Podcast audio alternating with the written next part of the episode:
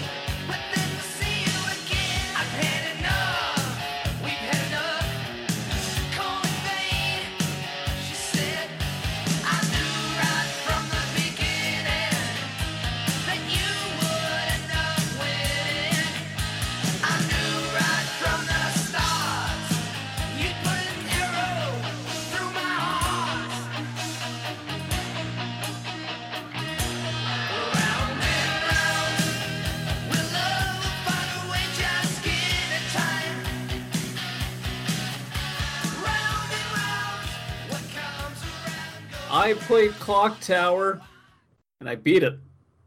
Okay. It's an alright game. I liked it up until the point at the very end where that curtain pulls back and reveals a gigantic motherfucking baby that then chases you. Uh, Scissor Man? No, uh, Scissor Man is one of the two uh, brothers. The other brother is like a gigantic malformed baby. Scissor Man comes in and he says, I'm Daryl, this is my brother Daryl, that's my other brother Daryl. As you've played the game? Yeah, well, kids also love Bob Newhart references in 2018. Oh, yeah. No, everybody listening to this podcast just stopped. Yeah. I mean, that's nothing new. I can tell you from stats, uh, a lot of people hopped on with part 4 and immediately bailed. Can't blame them. Uh, that was probably the right call. For those of you still with us, why? Eh, What what have we done for you? Look, we we have a specific type of brain worms that appeals to people that have the same type of brain worms. Hmm. The worm wavelength, I follow you. Oh yeah, we're all about them worms. Sandworms, you ate them? I ate them too. All right, uh, I'm Larry Davis. With me is George Brundle. This week we've got some real bangers. We're talking about episode 16 through 19. First off, let's go hunting. Here we go. Okay. So uh, we open up in Italy and uh, we're following around a, a young man who we later find out his name is uh, Giorno Giovanna. This is not the one I told you to watch. I watched the I watched the thing that it was the new thing. I thought I was supposed to watch the new thing. We're watching 16 through 19 of Part 4 Diamond is Unbreakable, Season 3. Oh. Can we stop the Can we stop the episode? I No. need to watch. Don't some. stop for need to- nothing. there's. I gotta watch um. I didn't. I didn't watch the episodes. Alright, we'll be back. I didn't watch the episodes.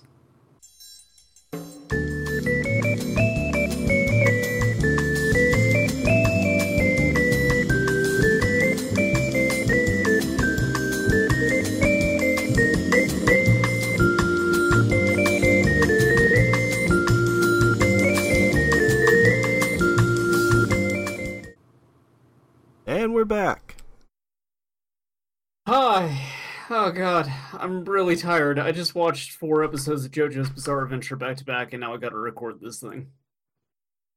Well, that's your own fault. Yeah. Nobody to blame but me. Yep. So we're going hunting. It's a lot different than the stuff that I saw in this part five episode. I haven't watched it, so I don't know. Uh, it's At alright. this point, you know Pretty good. more about Part 5. Well, actually, that's probably not true. But you have Yeah. seen more of the Part 5 anime than I have. Yes, that is true. I have actually watched that whole first episode. It's pretty good. Because you're Uh, an we'll idiot. Catch up to it You couldn't wait! You're an impudent, impudent child. You're just like, oh, it's new. I have to get one over on Larry. I'm gonna watch this. I'll show him, and it will be a great bit for the podcast. Idiot. I rubbed my hands together and said, It's due to me. And then I started it up. I hate it. Hate you. Hate everything about this. Uh, ah, the only things that really spoiled is I know Jotaro and Koichi lived to the end of part four. So, whatever. Uh, but speaking of Jotaro, he wants to go hunting. He also has a new outfit. Has like a fucking rhombus sticking out of it for some reason. I don't know what's up with that, Mm-hmm. but it looks okay, I guess. Everyone loves a rhombus. Yeah, I'm kind of bummed about Josuke or Jotaro's outfits in this though, by the way, because like I know the actual like art for it and stuff is way, way, way, way, way more intricate. And Yeah. it looks really cool in the art, and I understand that they can't really do that in animation on like a week by week basis, but uh not not digging it like simplified. Mm-hmm. So but uh Josuke thinks that they're going hunting for hot babes. Sure. Josuke's Yeah. way into the Nanpa scene. Gonna go pick Nampa? up some chicks with my nephew. Yeah. Oh, weird Uncle Josuke. It is kind of weird that Josuke, uh, like, that's the first thing he thinks Jotaro is talking about. Like, what has Yeah. Jotaro been up to in the time Sure, since we've been watching? Yeah, let's go hit the streets, look for some sliz. Mm-hmm. Get some trim. Oh, let me call up uh, 1 900 SCAG. Ew. Uh, they're actually going to go hunt rats, though, uh, because Akira thought it would be a hoot to shoot the stand arrow into rats. I mean, he's not wrong. No, I mean, well, shit goes kind of sideways in this episode, so maybe it wasn't a good thing that he did it. But then I'm struggling but- to think of a good thing that Akira has ever done. Well, he played his guitar and made the guitar say, I'm gonna kill your mamas and your Oh. daddies too. Well, yeah, okay, you got me there. Um, but no, you, you have to agree the idea of, I'm gonna shoot rats with this arrow so rats have stands is great. like, that's the kind Yeah. of. That's the like outside the bun thinking that we expect from Akira. Sure. I I still like that animals having stands is a part of JoJo's though. Like that's not something that that existed in a bubble. It's still a thing. yeah, it's going to continue to be a thing. Good. That's I genuinely like it. It's great. So uh they plan to use like these ball bearings as ammo that they're going to like flick with their stands. Uh and so they like do some target practice uh near like an irrigation canal where the rat was shot. And Mhm. uh, so they find some tracks nearby, and uh, he knows that like the rats are coming through there pretty often. So they start to like set up some traps at like this drainage pipe. And uh, jo- Josuke asks why they're not like baiting the traps with cheese, but like tempura instead. And Jotaro's like, "Oh, cheese is too fancy for rats." Yeah, I. Okay. I mean, these rats are smarter than most, so. Yes, they deserve cheese. Well, I mean, like, they would think that they're. They're like. They would figure out something is up if they saw cheese it, but then again, as we find out, even with tempura in it, They Yeah, they, they don't for it. No, uh, their tastes are more refined, perhaps. yeah. They they might be eating something different. Uh, also, cheese is just really bad bait for rats and mice in general. Yeah. Like in a Peanut more butter. practical standpoint. Yeah, exactly. Like you can lift something that is a crumb off of the trap and not trigger it, but peanut butter they gotta like get their head in there and really like lick at it. So Yeah. I feel like a cheese in the mouse trap is just one of many things that cartoons have put in the public consciousness that Yeah. is not true. Just like That- uh, feeding cats milk, which is a bad idea. Yeah, I learned that the hard way when I took care of a cat for a little while. I gave it milk because I bought into that and then realized, like, oh, apparently you're definitely not supposed to do that. Their stomachs cannot process milk. Yeah. I mean, I guess the. I wonder if it was different back, you know, in the 20s or whatever. Like, the pasteurization process was different or something like that. I don't know. No, But- there's just a bunch of dead cats on the side of the road in the 20s with their stomachs blown out. I mean, probably. Ugh. Were people still like throwing piss pots in the street back then?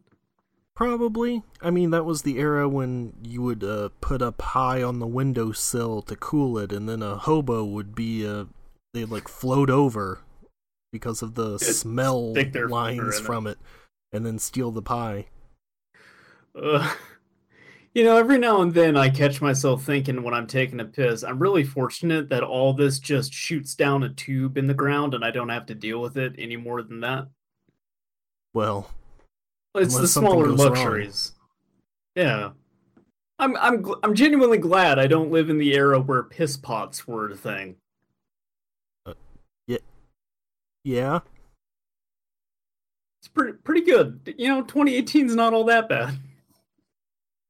Uh, I don't know about that. I mean, there have been plenty of better times that also did not have piss pots. Well, I guess you got me there, Larry. All right, we uh, Uh, find some so- rats, hot rats. Yes. Uh, but Josuke, he finds a block of gelatinous rat parts inside like some nearby shrub. Yep. And then this started making me think about like all those fucking terrifying like dishes in the 1950s where people just wanted to like make everything but with jello. Oh yeah, Jello putting salads. meat- Ah, Yeah, Jello salads are disgusting. I can't remember if it was on this podcast or just like in a phone call to you that I mentioned that I really hate the texture of jello. It was here because I was talking about flan. Okay, that's right. Yeah. So just like adding on top of that, like the texture of jello, but also there's like tuna inside of it. Makes me want to puke all over myself. Yeah, just like you know, green Jello with cherry tomatoes floating in it. Pimentos inside jello, like what the fuck kind of monster thought that was acceptable? Yeah. I mean, This is then, the era like that Republicans want to go back to, where food was all jello. I like Jello. The blue wave will save save us all from jello food, damn it. Yes, when I was young, I ate Jello salads. Who doesn't? Got a sinus problem? Everything all right over there? Yeah. Uh, okay. Uh, There's yes. supplier James Woods. Oh, don't say anything that we can get sued for. I didn't say what it was. Hmm. Kept it vague. It's a joke. You can't. If I say it's a joke, it's a joke. You can't sue me. I said it's a joke. You have to tell me if this is a bit. This is a bit. It's a bit. I'm doing a bit. Okay. So, yeah, gelatin- gelatinous rats. Like, fuck, man. Just a rat cube You're in the grass. Yeah, it's just it's a meaty cube of rat sitting there on the ground. It looks super gross. it does. Uh, so the two, yeah, th- then then the two of them are like, ah, Stan Stan probably did this, right? yeah. This isn't a naturally occurring rat block. I was just about to say, rat cubes do not occur in nature. Uh, so they follow uh, the drainage channel over to a farm, uh, and they look through some binoculars and they see that there's no chickens and the cars are still parked and the front door is open. So Jotaro is like, "Well, everyone inside is probably dead, Mm-hmm. so let's go check it out." It's a good bet And, to uh, make. Yeah, yeah, no, it's he turns out he's like right on the money. Yeah. Thankfully, uh, skipping ahead a bit, Crazy Diamond can fix uh, meat cubes. Yes, somehow, which like I thought that would kill them. No, because Like, they're still that- alive. That's the part that's the most horrifying about it, though, right? That they're still Yeah. alive and they're being eaten piece by piece. Yeah. Like, actually, Like- that's kind of the weirdest thing is that the rat has apparently eaten part of them, and he was still able to heal them. Yeah, that's true. Because I don't. Because it's it's not been established if Crazy Diamond can actually heal something where there is an absence of part of that thing completely. Like it's just not there. Yeah. Um. Well, I guess I mean, you know, it's possible that it was taking the parts of them that had been eaten out of the rat's stomach, just like it um, sucked the rest Oh, of God. Okuyasu back out of the, the electrical line. I don't know. I don't want to even. I don't even want to think about that, man. Well, you're going to have to now. Fuck. This is the job. Um. Didn't sign up Oh. for this. Speaking of, So they're like stand abilities that just sort of come out of nowhere and aren't really documented. There's gonna be another one of those in the next episode. I can't remember what the next episode is. uh Rohan's crazy adventure. Oh, whatever it's okay. called. Right, right, Rohan. I don't know why I was thinking it was the the one with uh well we'll, we'll get to him. The the little boy, what's his name? Uh Shigechi. Shigechi? Okay. That Yeah. took me a minute. But yeah, no, I thought for some reason that came before the Rohan episodes. Nope. Or just episodes, just one. But so yeah, uh they they go there uh into the farm and they start finding like rat poop that's like made of meat that Jotaro can somehow just tell this, I guess, which like Jotaro's guess I could- Animal Man now. He's a marine biologist. Yeah, but you have to know about just animal biology in general for that, I would guess. No, you just need to know how to pull golf balls out of whales. That's all you do all day long. And Jotaro just likes nature, it turns out.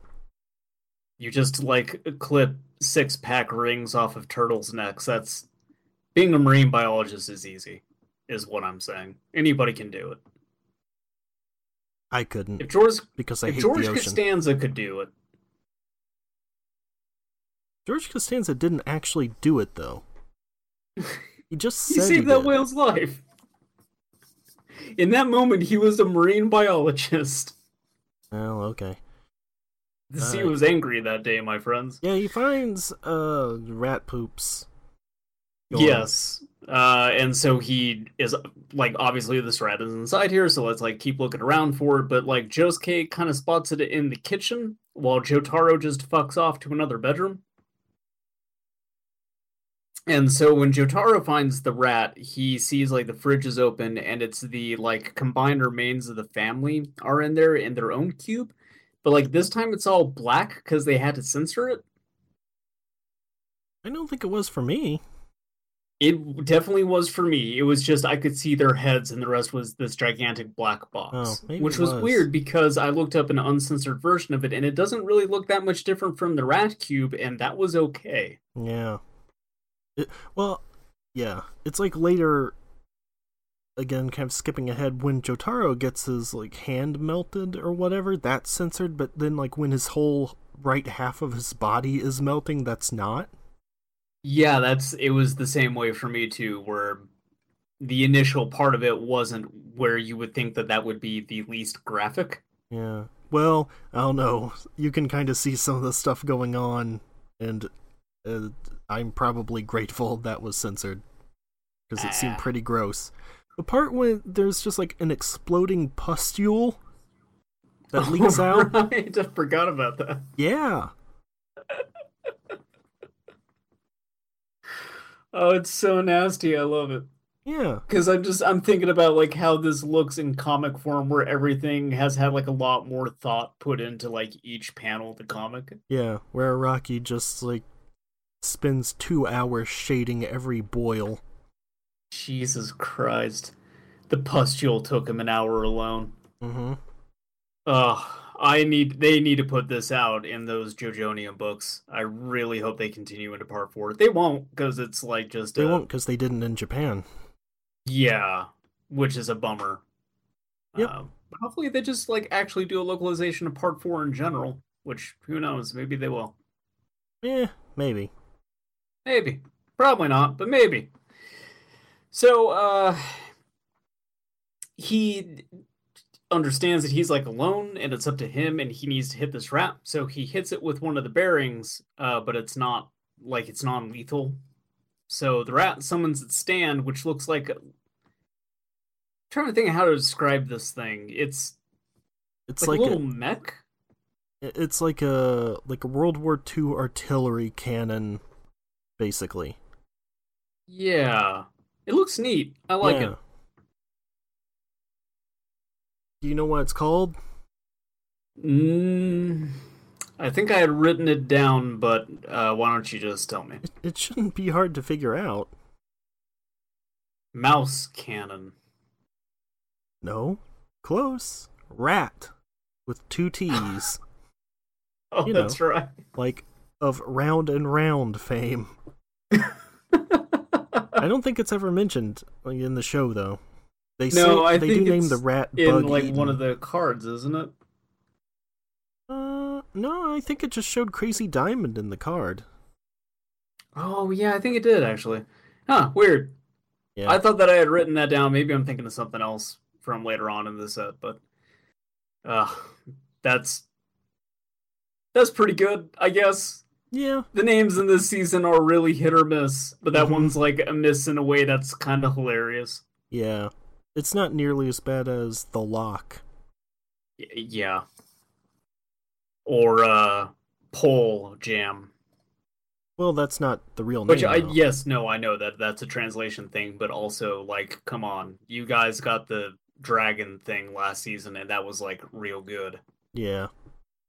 Like that took a little we had to dig into it and find out what it was, but when we made the connection it was real good. Mhm. And then presumably the same people really dropping the ball with pole jam.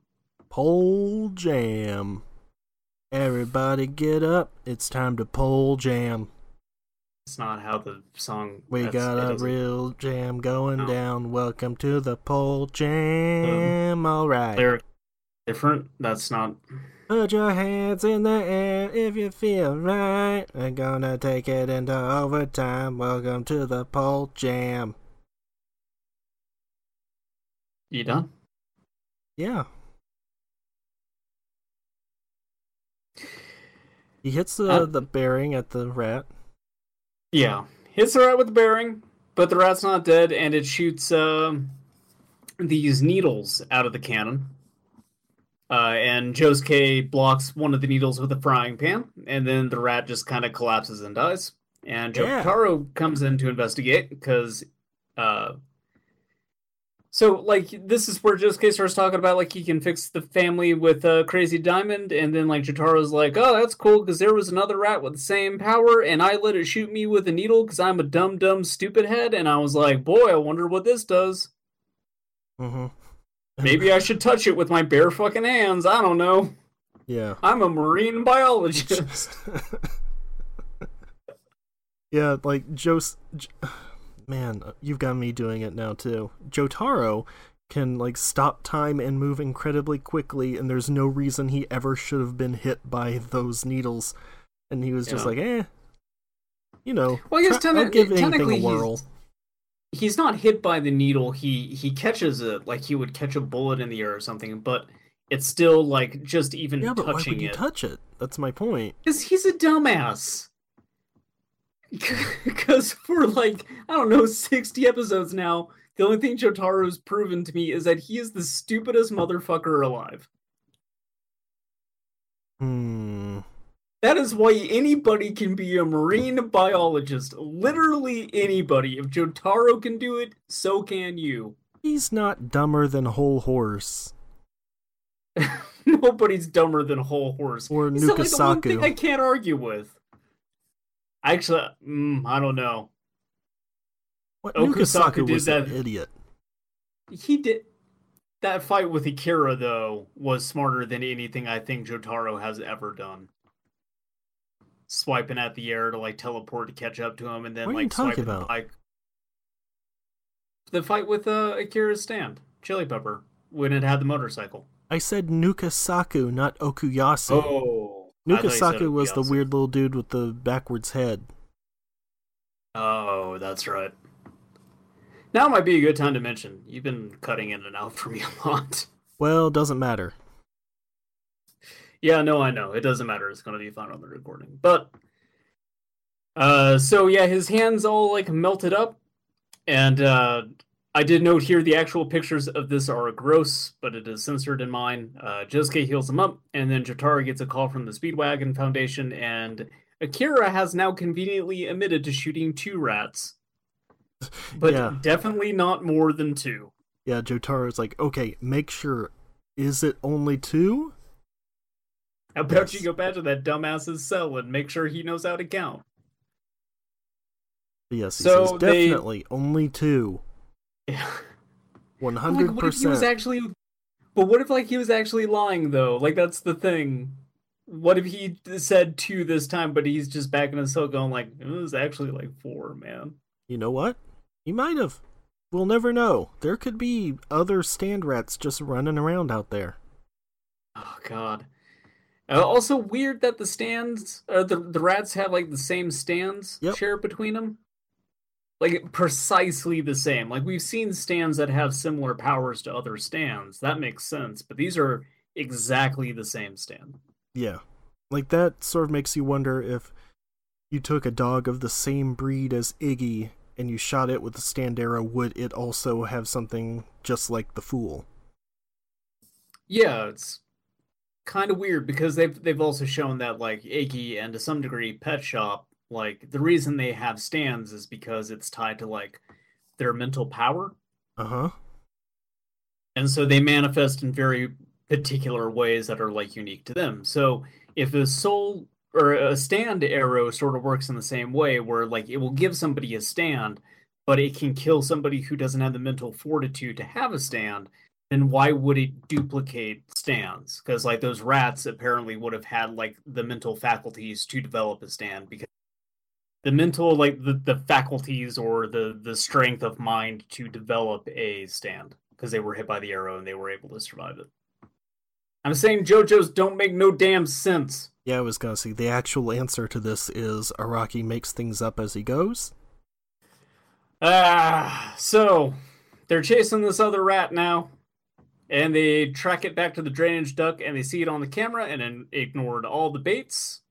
And uh, apparently does not think very highly of tempura. Uh, but they're able to identify it by the way its ears bitten. They call it bug bitten because it resembles a leaf that was chewed on by bugs. Bug eaten, please. and then i've just written down here leeches! Oh yeah. Also, at this point, Let's jo- walk through this puddle full of leeches that you could have i don't know walked around Yeah. At this point, also Jotaro gives Josuke bullets. Just like seven six two rounds, I think. Just gives him a handful of makes me- bullets. Which makes you wonder, like, why were you even messing around with ball bearings? You had bullets this entire time. Put it in a gun. Yeah. Shoot the bullets from a gun. You do this whole thing where you're just like, well, we can like flick the bullets with our stand, but they're going to have like a drop off of like so many meters, and it's just like, you probably should just put them in a gun then. I mean, for one thing, their stands can probably fire them faster than a gun, actually, and more accurately. But second, uh, you know, there's the whole guns being illegal in Japan thing. That's true, I suppose. My dumb American brain just assumes guns are literally everywhere. You shake a tree and guns fall out. Mm-hmm.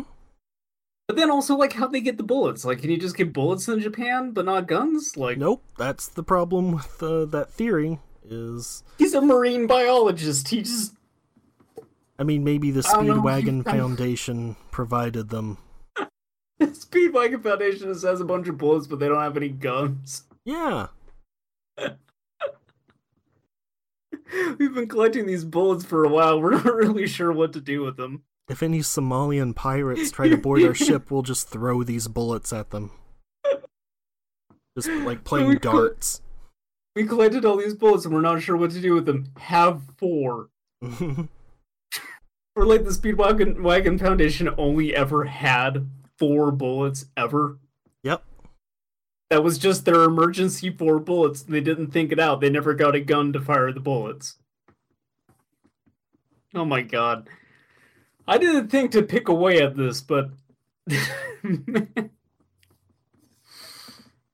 uh, so yeah, they they have actual bullets now, and they they follow the uh, rat's tracks, but then it suddenly ends, and so they realize that what it's done is backtrack over its tracks, which is something that they did not think that rats could do, but other animals in nature do it, as the narrator explains.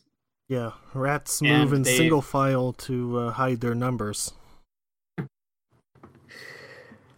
And uh, Jotaro and Josuke now realize that they are the ones being hunted.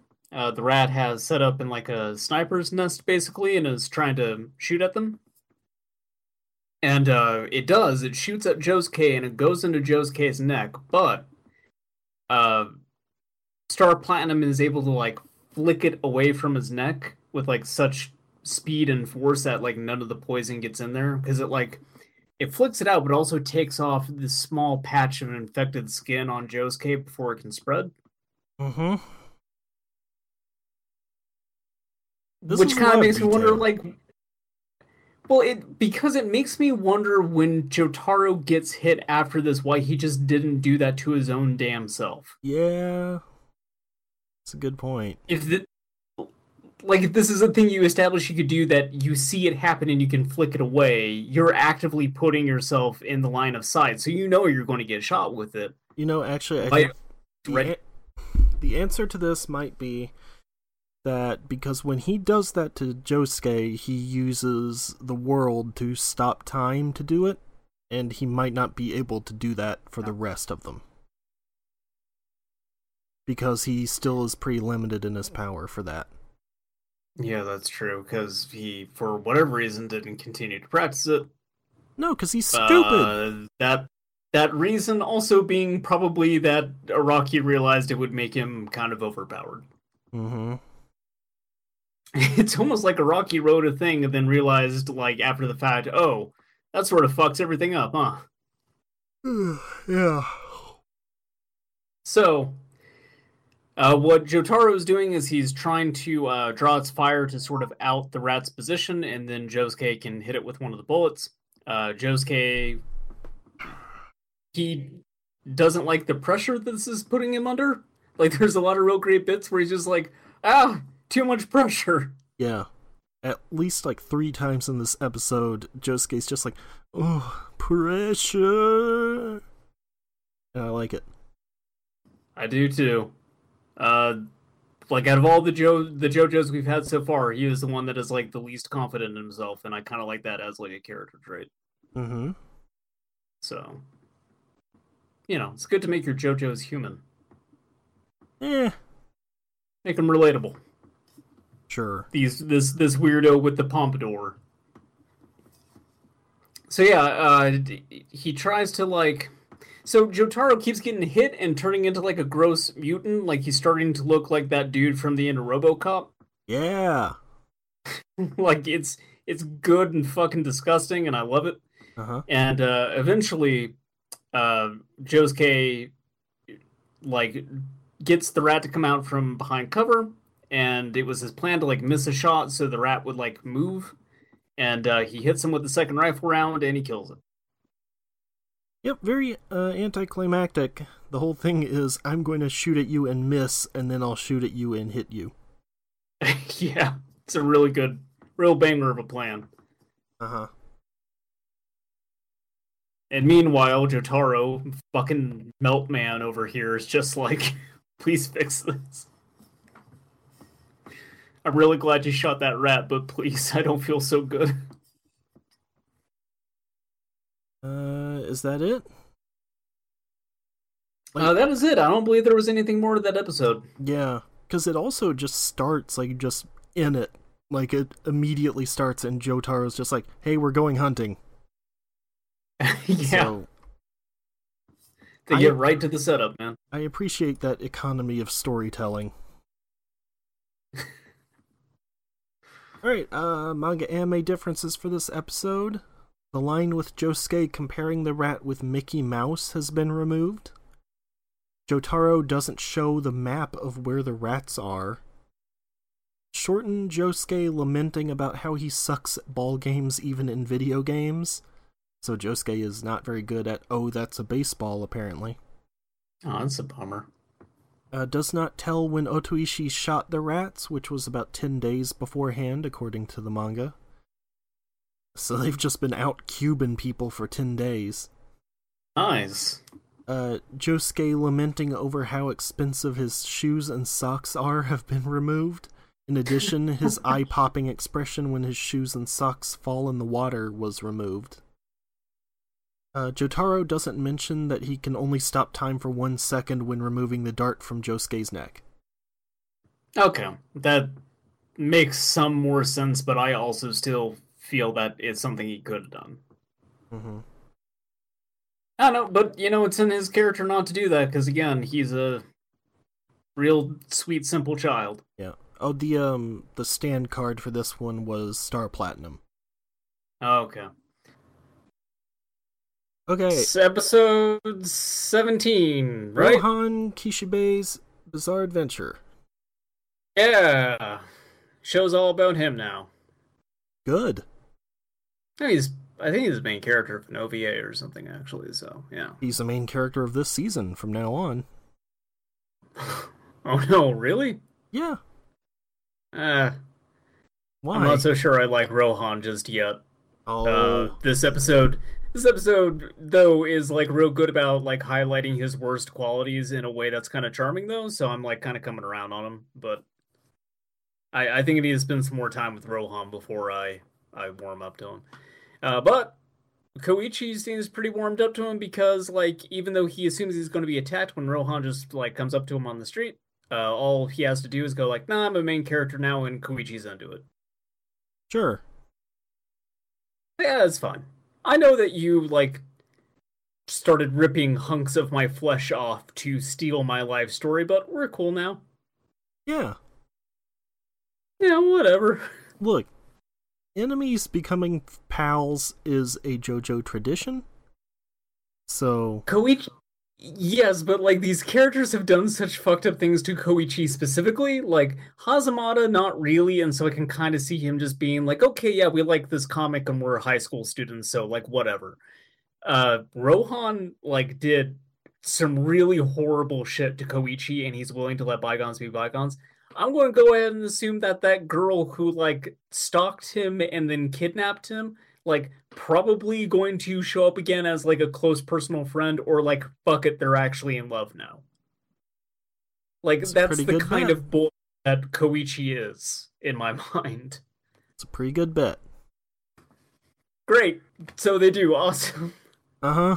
because i think i don't know if she's in this episode or the next one but there's like one of them i watched where like koichi's just doing a thing and then he turns around and she's staring at him and he's like oh oh i gotta get out of here It's in this one, I think, uh, because the next two are all Josuke and Okuyasu. yeah i was thinking it was this one but uh yeah so rohan is Or wanting no, to go it, find it- the place it is the the Shigechi ones because it's when they're going to the bank. I think she sees them, isn't it? Oh yeah, because I think Koichi like kind of walks up and is going like, "Oh, I wonder what they're up to," Yeah. yeah. and then he sees her, and then he just like gets the hell out of there. Yeah. I think that's what. It, so, uh, but yeah, Rohan wants to find the place that he grew up as a kid in Morio. Uh, part of him like understanding his past, so he'd be better at drawing cartoons or whatever. And uh, so he convinces Koichi to come along with him for kind of like no reason, really. He just wants company, I guess. You know, And they me knowing the greater depths of Rohan, I feel like he actually kind of just wants to be friends with Koichi and be nice to him. Oh. Okay. I think. Again, I got I got these I got the two episodes where he was straight up villainous and then this one to go off off of so I I don't know yet. Yeah. it- I mean, again, it's kind of just the JoJo thing of them apparently Sure. like having a psychotic break due to having stand powers and then after that being generally okay. Yeah. No, which definitely happens more this season than it did yeah, mm-hmm. last, but yeah. Uh, Which I'm liking so far. I like this weird thing of like Hey, everybody's friends now. We don't really have a main enemy yet Not yet. until until maybe the end of this episode. hmm So uh, Rohan finds it unusual that there's like a, a map nearby, and it shows all the stores and stuff nearby, but it doesn't show a alleyway leading between uh, two buildings. And so they both like start heading down this alleyway and talking about how like oh if maps are misprinted you like inform them and they give you like a a coupon for like I think it was like a free book or something. He says like a gift certificate for a bookstore or something like that. Yeah, and but they progressively realize like, oh, this map is super wrong. Like even like four or five of these coupons isn't going to cut it. We need to take them for all. Mm-hmm. They're really messed up. Sorry, I ate, nachos. You what? So, I ate nachos and now there's chips in the back of my throat. Don't eat nachos before recording, you idiot. I was eating them during. Ugh. That's even worse. Just chewed super fast so you couldn't hear it. Uh, so they they kind of walk around this thing and they end up like back from where they started, but they never made like any turns that would like loop them around. Uh, so Reverb Act One kind of like this is I think I didn't know that he could like downgrade Reverb. Yep. Like I guess he can swap between Act One and Two. That's specifically what I was talking about about stand abilities that were not documented. Is like apparently he can just call out the previous version of it, and I don't think he ever does that again. Because Oh. I don't remember him doing it at any other point. Weird. I mean, it makes sense because like Reverb Act Two has more dis. I'm sorry, Act One has more distance than Act Two, and so he wants to scout. Uh, but when he sends him up, like something touches him and he gets spooked, and then a girl shows up, and Rohan's just like, "Oh no, a woman! I better attack her with my stand." Well, it's more that we're in this creepy place and we believe we are under attack by a stand, and now someone is here. It's yeah, not necessarily ew a girl. sure, sure, but I I would I would prefer it if it was my way. Yeah. it's Rohan spooked. Regular Frank Sinatra, they call you. Did it my way. I'm a member of the Rat Pack. I shot a bunch of rats with the stand arrow that I got, and now we're just roving around, turning people into jelly Hell yes. and crooning. So, so- It's my favorite Guillermo del Toro movie, Croonin'. this is my friend Harry Connick Jr. rap. Ew. Uh, he's a rap. Who I just called Harry Connick Jr. Uh, so he starts like reading her info, including her measurements, uh, what her first kiss was like. Uh, Koichi's not cool about this, and the face that Rohan makes is just the best. yes. Just has his hands up to the side of his face, with his big stupid smile. Uh huh. Uh, so he uh, writes that she'll forget everything. Uh, and so she wakes up and she's like, "Oh, hey, yeah, I see you guys are lost. I'll I'll take you to the exit. Just you know, follow me." And so they take her up on the offer, and she does like this thing of like uh, Pocky fortune telling. Oh, real quick, by the way, when he uses Heaven's Door, for one thing, it now actually manifests manifests itself as a pink dark boy. And Sort of like he had to he had to draw it. Oh yeah. Well, Koichi also mentions like, "Huh, what was that?" And uh Rohan's kind of just like, "Yeah, that's weird. It kind of started happening."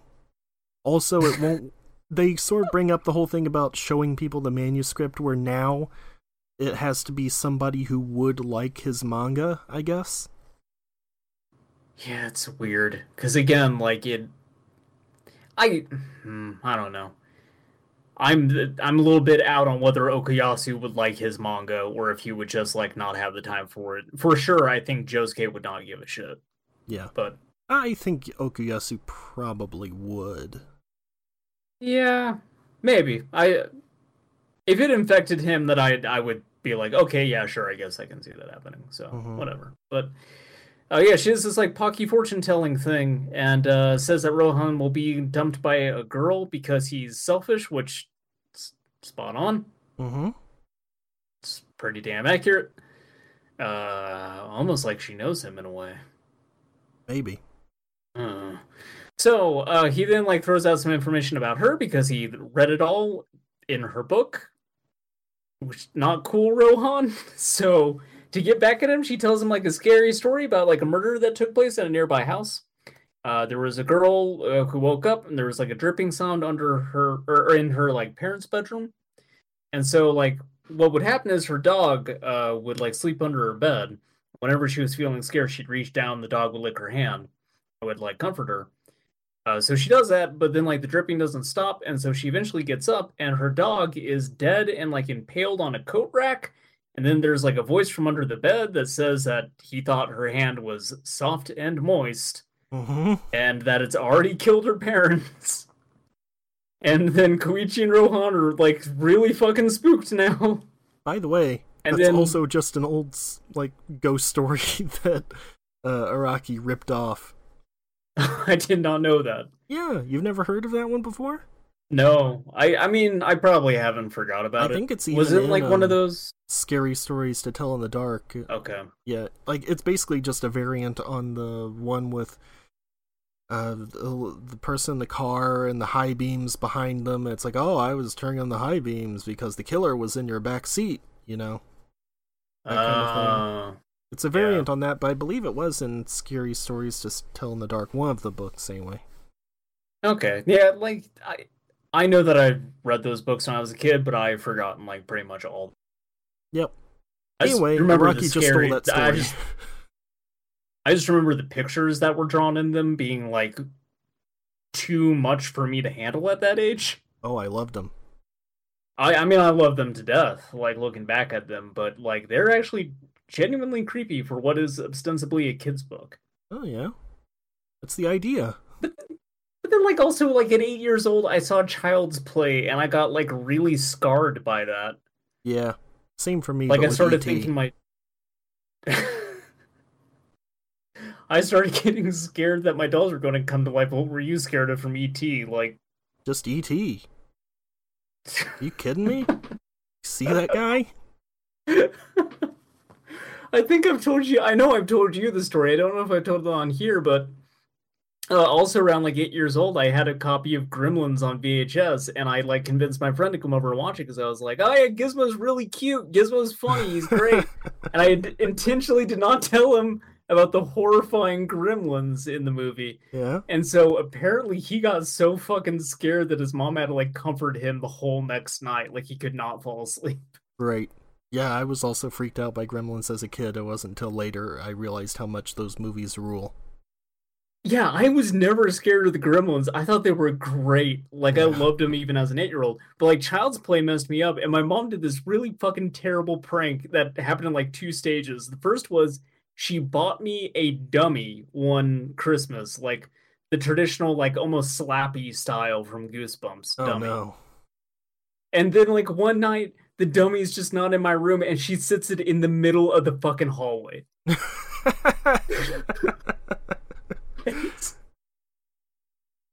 That's great. It is like I was fucking terrified as a kid, but like looking back at it, I'm like, damn, that was cold blooded, but it was great. I mean that that is kind of weird though because you know I was never scared of Child's Play or dummies or anything like that. Like I loved uh, the Goosebumps, Night of the Living Dummy, and all that stuff. Um, yeah, uh, yeah, kids' brains are weird. Yeah, they are. It's also going to be funny. My mom will somehow hear this, call me up, and be like, "I didn't move that dummy." oh no. Okay, Uh, ghost so yeah. story. Uh, Yes, th- then uh, she was murdered. Yeah, it turns out the story was about her. Uh, they realize this because Rohan turns around and sees a dog with its dang neck slit open and realizes that they are g- g- g- g- g- g- ghosts. He sees a dead dog and realizes they're in a JoJo series. Like, oh, this is the only place this would happen. Like Zoinks Koichi, we gotta get out of here. So, uh, yes, they try to get out of here. Rohan tries to run away while dangling Koichi like empty luggage behind him, which is fantastic Yep. because it goes on forever. Uh, but they keep like looping around, and so Koichi uses reverb again, but like he smacks into the ground, and Koichi's in the air instead, and so the girls just like you know, this whole place is messed up because you've like entered this space between life and death. But like, don't worry, I'm not a vengeful spirit or anything. So like, I'll show you the way out, but I need to finish the story. Yeah, this So- place is basically uh, the Red Room. Yeah, although less cool. Yeah. But then, like, come on, it's the Red Room. Yeah. So, um, but yeah, so after she found Arnold, she was stabbed to death, and the murderer has never been caught. And so basically, she sort of pulled them in there because she wants somebody to find the killer for her. And Rohan is just like, that sounds like a personal problem, man. Yeah, not my deal. Who do you think I am, Columbo? You think I'm a JoJo? You think this is some kind of game? uh, so apparently her killer has been con- continuing to kill this entire time. Uh, Morio's missing child rate is eight times the national average. Uh huh. Nothing to be Somehow no one's about. pieced this together. No, no, not at all. and so uh, she knows that it's the same man doing this because spirits pass by all the time with identical wounds. Uh, and so Koichi is into it and he wants to help her catch the killer, but again, Rohan's like, nah. Until he, again, selfish, realizes that he could interview the murderer and get great material for his manga. Sure. He's just going to go in there like he's Hannibal Lecter. Uh huh. Well, Will Graham. Well, yeah, I'm saying the killer would be the Oh. Hannibal. Okay. Anyway, look, no matter what happens, Rohan's getting cum on his face by the end of this. Great. Uh. Okay. Then, also, please, please. Uh, so yeah, they they find the exit. Uh, was a post box, uh, but as they pass by the exit, they cannot look behind them, or their souls will get sucked into the afterlife. again, Araki just uh, read the legend of Orpheus and Eurydice and was like, "This will be a good thing to steal for this." You know, I'm starting to realize just how much Rohan is a self-insert, specifically with the fact that Rohan really loves just stealing shit. Maybe. And then also it makes me think like did did Araki eat a spider once? Oh. Maybe. Wouldn't be the I weirdest thing to- he's done. I told that to somebody who I worked with who saw the OVA with Rohan in it, and I'm just like, have you got to, to the episode in the actual show where he shows up yet? Because like he's a creep in it. He's like, Why "What? would they a watch the creep?" And I'm OVA like, first? I I don't I don't know. But yeah, I told them like, yeah, he's a creep. The dude ate a spider. Yep. So yeah, uh, they start kind of walking out of the alleyway, and uh, like the shadow keeps trying to like get them to turn around, basically. Uh, like it shoots between their legs at one point, and then uh, it also tries to, I think, like drip stuff on their head and stuff like that. It also and so like says, Koichi, "Turn around."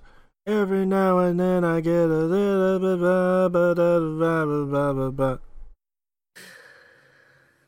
Get it? oh man, yeah, no, I get it.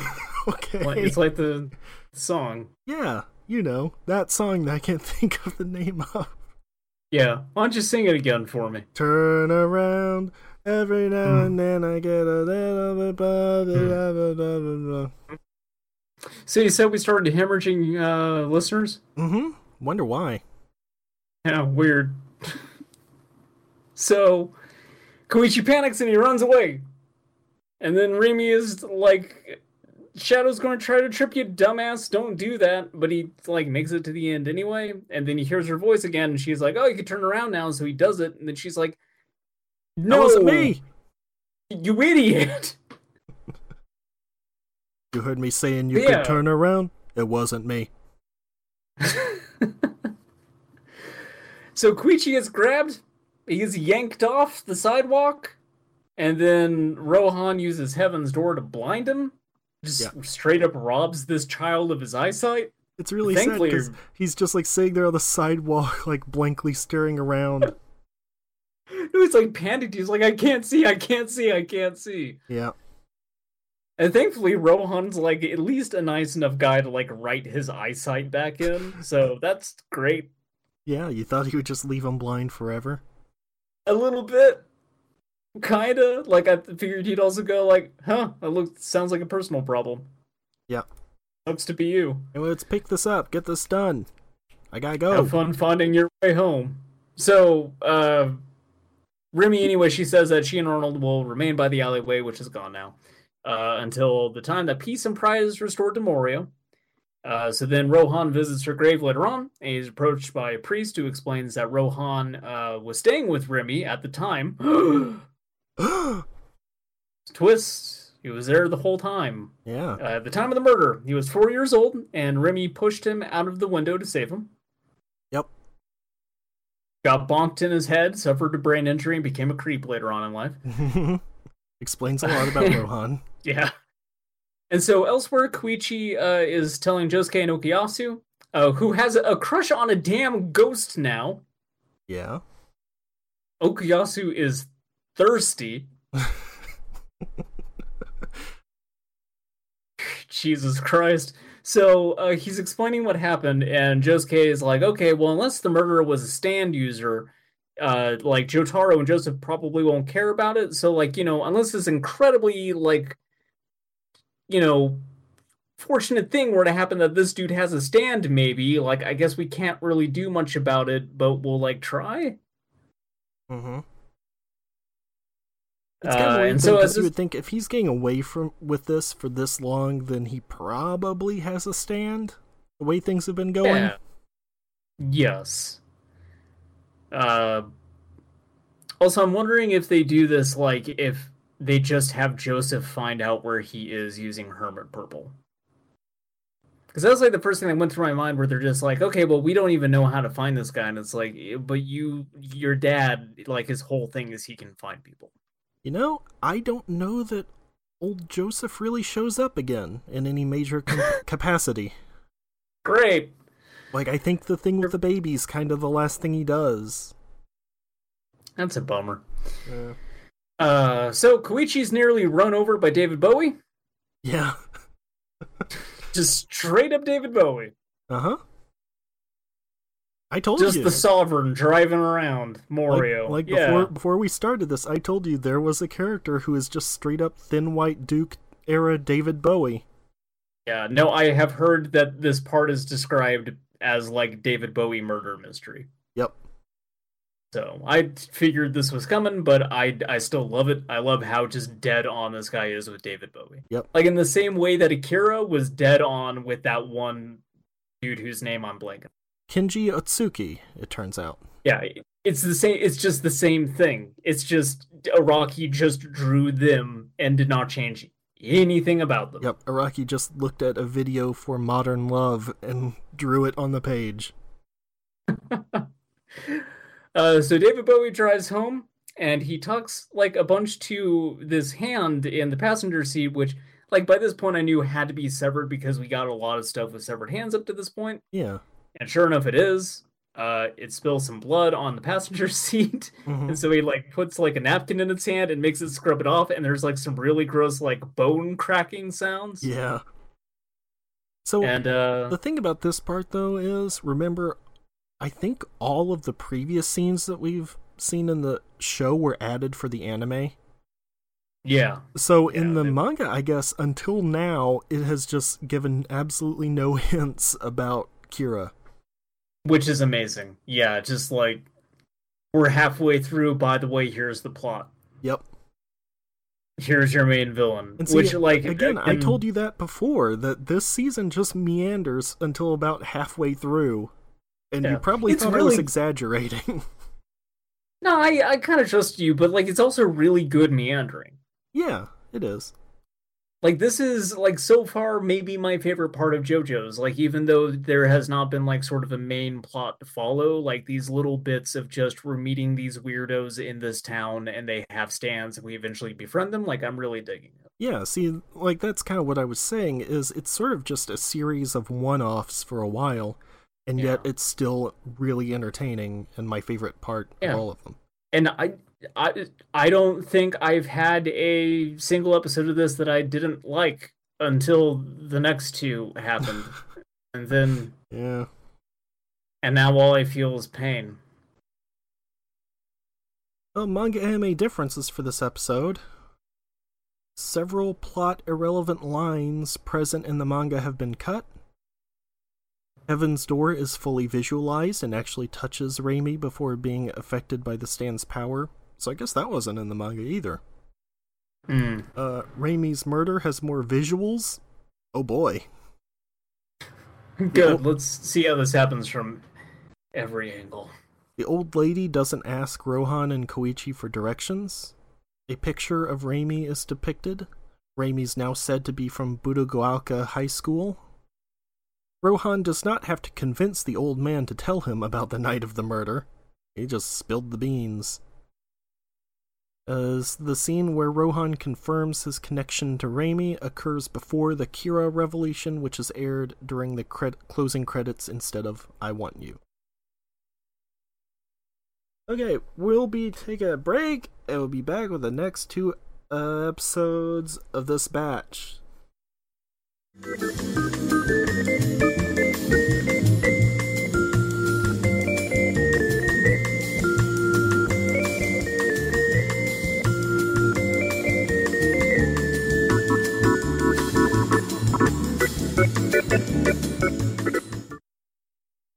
Episode 18 Shigechi's Harvest. Here we are. Uh, we now have to deal with this thing.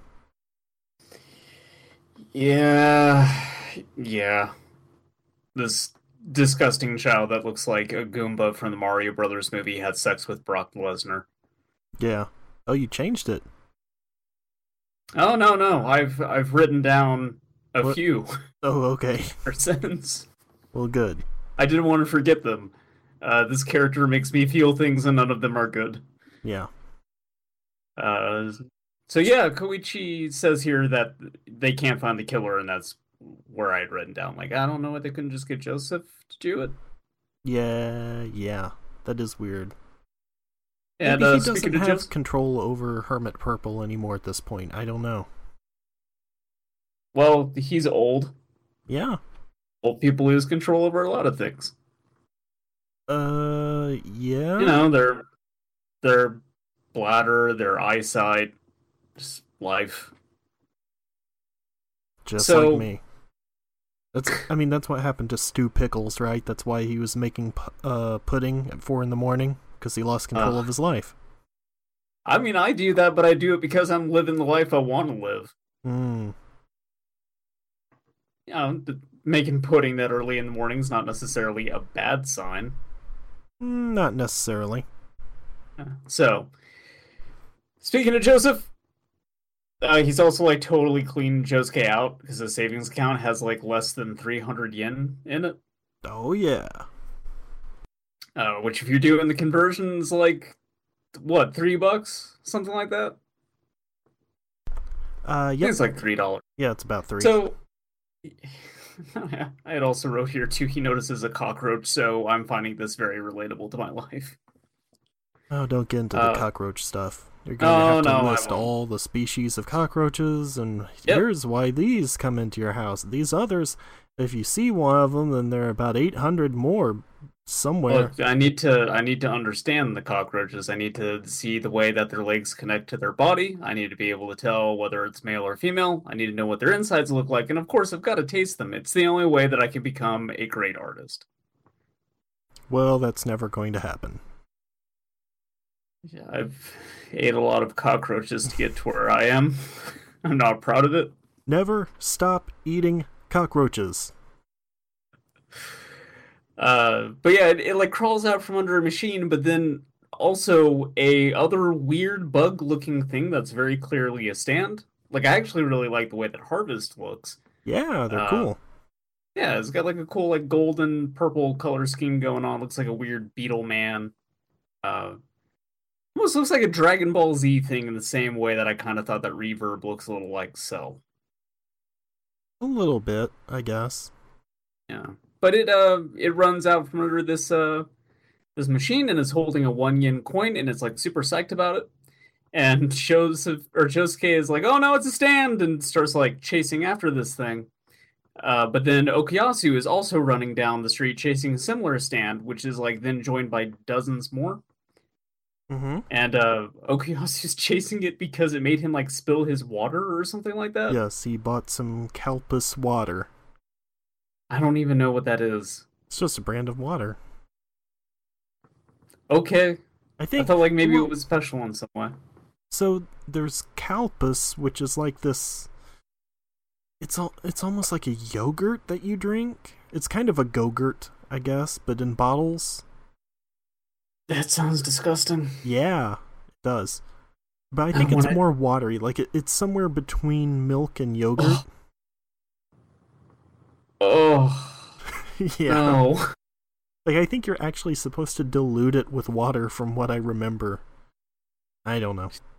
Eat a whole jello tuna hunk and wash it down with this fucking yogurt water. Yeah, but again, I don't know if Calpis water is the same as Calpis.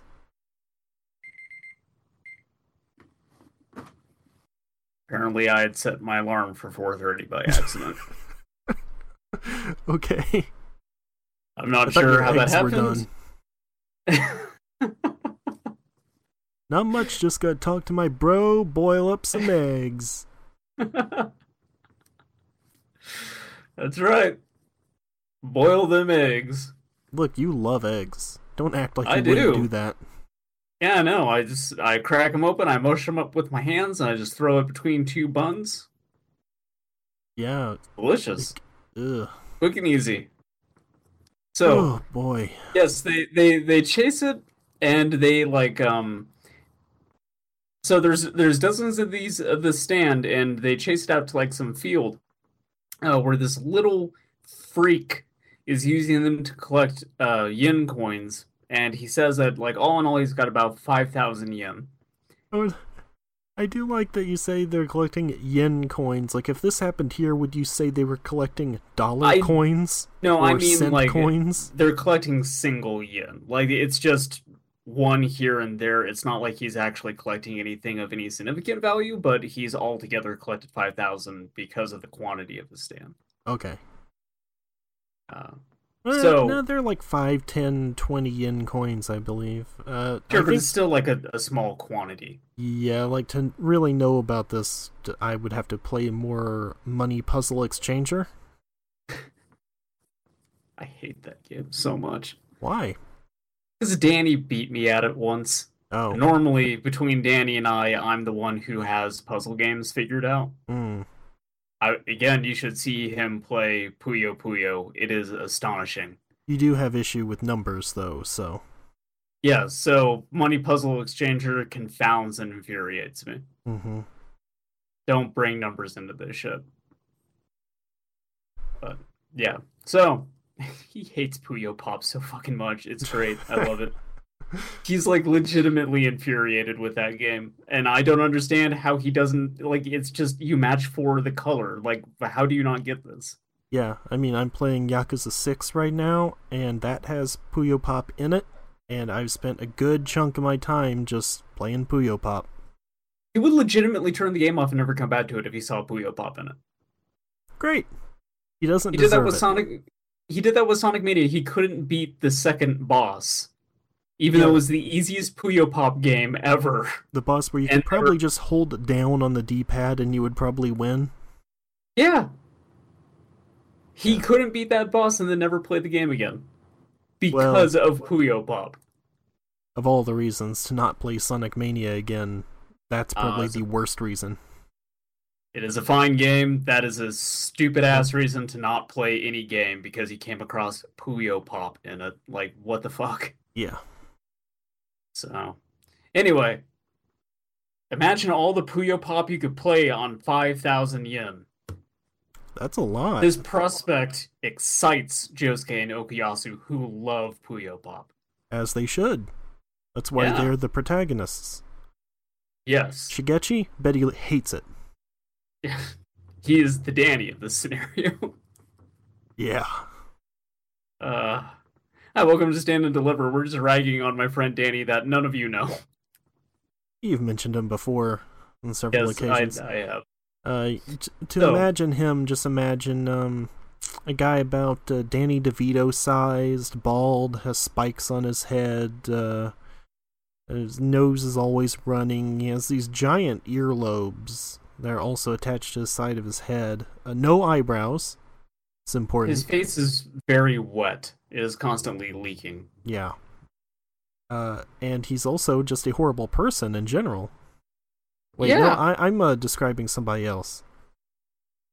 Oh, I think I'm. I got confused. Mm, well, you confused me. So, yeah, uh, he notices uh, Josuke and Okuyasu, and he wants to become friends with them. Uh, but he's just a total weirdo, and like he just starts like unprovoked showing a picture of his mom, and Okuyasu's like, "Sweet, hot mom." The fastest way to Okuyasu's heart is with the picture of a hot mom. Just show him a woman in general. He's got a crush on a ghost. Well, I mean, have you seen that ghost? Uh, that ghost is underage. That that's the ghost with the most. No, she isn't. Yeah, she is. She died when she was like what, fifteen or something. Yes, and that was like 15 years ago. That's the lolicon rules do not apply here. First Oh. of all, Okay. Well, fine if you're going to be that way. Well, that ghost is thousands of years old. you know, if you were really going to get into it, I'd say once you're dead, laws don't really apply anymore. Yeah, you just go out and fuck a corpse. No, the the What ghost. do they care? They're dead. yeah. But no, the ghost doesn't count. I'm going to open up some new holes in this ghost, says Larry Davis. There's no law against it. That's all I'm saying. There are laws regarding corpses. Nothing about ghosts. I feel obligated to just at least bring up, you know, hey, remember that scene from Ghostbusters where Dan Aykroyd got a blowjob from a ghost? That I happened wasn't in that movie. Gonna say it. but I just was want everyone it. to remember. Yeah. Just want everyone to know that happened. He got his dick sucked by a ghost. It made him cross-eyed yes, it did. for some reason. It was a, you know, probably felt pretty good. Ghost BJ. Don't knock until you try it. How about that? Quit giving Dan Aykroyd shit. All right, fine. Out of like the 2,000 page tome that was the original Ghostbusters script, the one thing that survived was ghost blowjobs. Yeah. Everything else Harold Ramis threw out. Yeah, no, lots of late night arguing between Ramis and Aykroyd, and Aykroyd just going like, "You've got to keep the ghost blowjob, or I walk." Bill Murray didn't care about any of this. Yeah, Bill Murray just drunk and passed out on all the wine. Mm-hmm. Anyway, so he's been gathering up. Yeah, he shows a change. picture picture of his mom. That's why we were at. Yes, yeah. So he's been gathering loose change. Uh, stands can't melt steel beams. What? Yeah. Oh, yeah. I mean, they can Uh, actually. Oh, We established yeah, that maybe, early on yeah. with Magician's Red. oh no, Abdul did 9/11. We've we've done this before. I'm telling you. Uh, hmm. It's been a while. So that's not a crime though, because like, I guess if anything's under a certain amount, you don't have to turn it into the police. Which, okay, you don't have sure, to turn like, no one's gonna- in. yes, like yeah, I'm, that's where I was going to go with this. Is you know technically you don't have to turn in shit that you find. Like that's up to you. Mhm. Uh, but Shigechi, he hates bad people, which is a bit ironic. And it's like, I don't want to do bad things. Also ironic. And so Josuke's like, no, no, I think what you're doing is great because like you're putting unused currency back uh, into the economy. That's awesome. It's actually kind of a Jo- Josuke, point though, because it Yeah. seems like all the stuff Harvest was getting was just like lost under vending machines and whatever. well, he didn't see all the panties he was collecting too. I mean, that's they don't really bring that up. But like, if you deep if you deep dive on it, you know, Yeah. You know. There's no way he's not though, right? This little fucker that looks like Bobby Hill and Doria's love child, like he's a total freak. He'd probably do something like that. Probably. Ugh.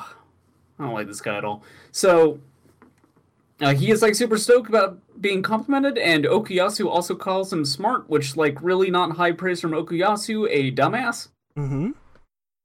And I uh, mean, to he's Okuyasu, he's probably complimenting park benches on being smart. oh wow, this dog's really smart. yeah. So he's like been doing this only in Morio, and just in that town, he's gathered over 120,000 yen. Uh, and he just like unprovoked offers half to Josuke and Okuyasu, and Josuke's like, dude, I can't take your money like this. That's like, no, it's you're trying to buy my friendship. Uh, but since they are all stand buddies, they can go into business instead. Mm-hmm. So here's the idea collect stamps that are given out when you purchase stuff from around town, and you can redeem those stamps oftentimes for cash. So he's going to have Harvest go collect them, and they pile it up, and they get like essentially what's about like a hundred thousand plus yen worth of these stamps. Yeah, like stamps and coupons or something. Yeah, there were I, stamps for the convenience store. It's called like Kameyu or something, uh, and then coupons for electronics store or CD store. yeah. Which this is, I did not know that this was a thing. I guess that you get these little stamps that you can kind of go back and redeem for money. Uh, maybe at that point. Yeah, like I don't know if that's still something that happens, but like I've never heard of that just in general. So Uh, well, there was always um. Re- remember in Shenmue, the stores would always have something where it was like, "Here, you get this, uh, free item if you buy something." And well, let me tell you, like I do not, I do not remember much about Shenmue other than it being like an FDA approved sleep aid. Yeah. I don't remember driving remember a forklift. No, I remember Tom. I remember driving a forklift. I remember uh, QuickTime event games in like arcades and stuff. Uh, and I also remember like a lot of bullshit. Like I need to go to this place, and then I go there, and they're just like, "Oh, sorry, uh, this person you were supposed to meet's gone. Come back tomorrow." And then just having to like completely waste a day in that game, Yeah. doing pretty much nothing because there's nothing that's actually like fun to do. Nope. Shenmue's a bad game. It Uh, really is. I continue to uh try to defend it. Which do you think's the sadder scene? Like before this announcement of Shenmue 3 and the new uh, Metroid Prime, going to a Shenmue community or a Metroid community? Shenmue, Okay. because Metroid has at least had a couple of good games. Yeah, that's true. But I also feel like that maybe makes it sadder in a way because it's like, why are they still not making good Metroid games? No, because if you ever want, you can just go back and play Zero Mission, which is better than Yeah. anything they would make today. So, Yeah, that's true. I mean, if you really like Shenmue, I mean, I guess if you really like it, you could play the old ones and enjoy them. Uh, but Examine the brains of people who like Shenmue. yeah, like if you're See how they differ from normal brains. you're a normal functioning person, then you wouldn't want to play any Shenmue game. You can see here, Doctor, this is a MRI of a normal person's brain, and over here is an MRI of the brain of somebody who likes Shenmue. I don't Going- understand, nurse. There's nothing there at all. I'm going to enlist a phrenologist to figure out, but just like study the skulls of people who like Shenmue. Leonardo DiCaprio just smashing one of them. Sure. Jesus. Uh, so uh, I also had marked down here. There are like so many good Josuke faces in this episode. Yeah. Like I kind of don't care for this episode in general, but there's a lot of good faces that Okuyasu and Josuke make. mm-hmm. So as far as just like wanting to pause this thing and make like screen captures, probably the best one of the season to do that. Yeah, because it's a lot of them freaking out about how much money they found. Yeah.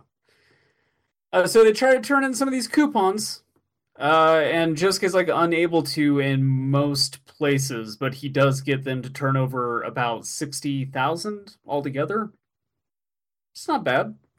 I think he says um that he got like the full amount, but some of it was credit for the shop to get CDs, Mhm. and then the other part was actually cash. Well, I think I also remember him saying like some of them were expired and stuff, so he wasn't able to. Yeah, that that was point- kind of just is- a fake out where before he was like, "But I got the whole amount" or something, because they had estimated about a hundred thousand, and that's pretty much what they get. Yeah, just six hundred bucks for this scheme. It's not that bad.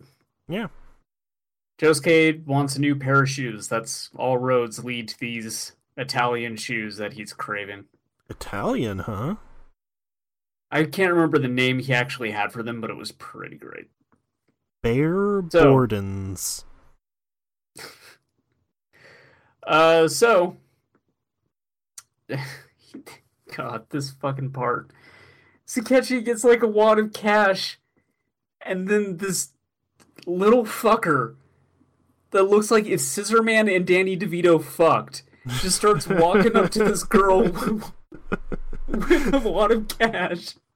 It's like, hey, baby, you want to go home with me? Oh yeah, that is a really good part. and Okuyasu just get pulled back and they're like, What's wrong with you? Have you ever looked at yourself in the fucking mirror? Like You're sick, you're gross. Poor. Shigechi. Look, I mean, I agree with them, but at the same time, come on. Ugh. So he only gives Josuke and Okuyasu a share of 10,000 yen, uh, which is like below the half that they were promised. So Okuyasu's like really mad about this. And Josuke pulls him aside and he's like, uh, he thinks with a child's brain. Unlike us, we got big adult brains. Sure, especially Okuyasu. Yeah. The smartest of them all. Mm-hmm. Uh, doctor, this MRI is of Josuke's brain, this other one's of Okuyasu's. I don't understand, there's nothing here at all. So, uh, like, they, decide to, like, teach him how adults keep their promises, which is sort of weird because I don't think they actually, like, plot to do anything in these two episodes to sort of get back at him. Like, they, they ultimately do, but it's sort of like happenstance instead of like this being something that they've calculated. Uh-huh. Because like I thought this thing coming up with like the whole lottery ticket thing was like they were messing with him. Like I was starting to think that this was all a plot that they had devised to teach him a lesson. Oh. Really? For like at first, and then it just kind of keeps going, and I was like, okay, no, I guess this is like legit. You know, like by the something... time the second episode starts, I'm like, oh, okay, this isn't them pulling one over. I was gonna say I'm not really sure how they would do that, but we see an ability from Crazy Diamond later on that makes me wonder why didn't he just do that to make a winning lottery ticket? Like a second Yeah. one. Yeah, it kind of discovered here that uh, his stand could make him ridiculously rich whenever Yeah. he wants. Like, I, I wonder if he could take a. Uh, like, I, if he's able to rearrange ink and stuff like that, I wonder if he could just take a normal, like, dollar bill and rearrange it to look like a hundred. Yeah, because not to get too ahead, but uh, he doesn't just remove parts of the ink, he actually moves the numbers around. Yeah. So, like, if he has free control over ink on paper, like, he could do a lot of shit. Yeah. But Josuke wouldn't do that. No, he's a good boy. I mean, he'll cheat Except in other ways part- to get the lottery money, but yeah, I was gonna say he's a good boy, except for the part where he still cheats to get money. yeah. Uh, so anyway, yeah, let's let's get a little bit ahead, but um, like they also asked Shigechi or Okuyasu asked Shigechi to pick up uh old lottery tickets, and he starts looking through the trash because like I think Josuke just dumps them all in there. Is like whatever, this is worthless, this is stupid. What are you doing? And he finds one that's like a third prize winner. Uh, because his argument, which makes sense, is like a lot of people they check their ticket, they see they haven't won first prize, and they throw it in the trash. Yeah.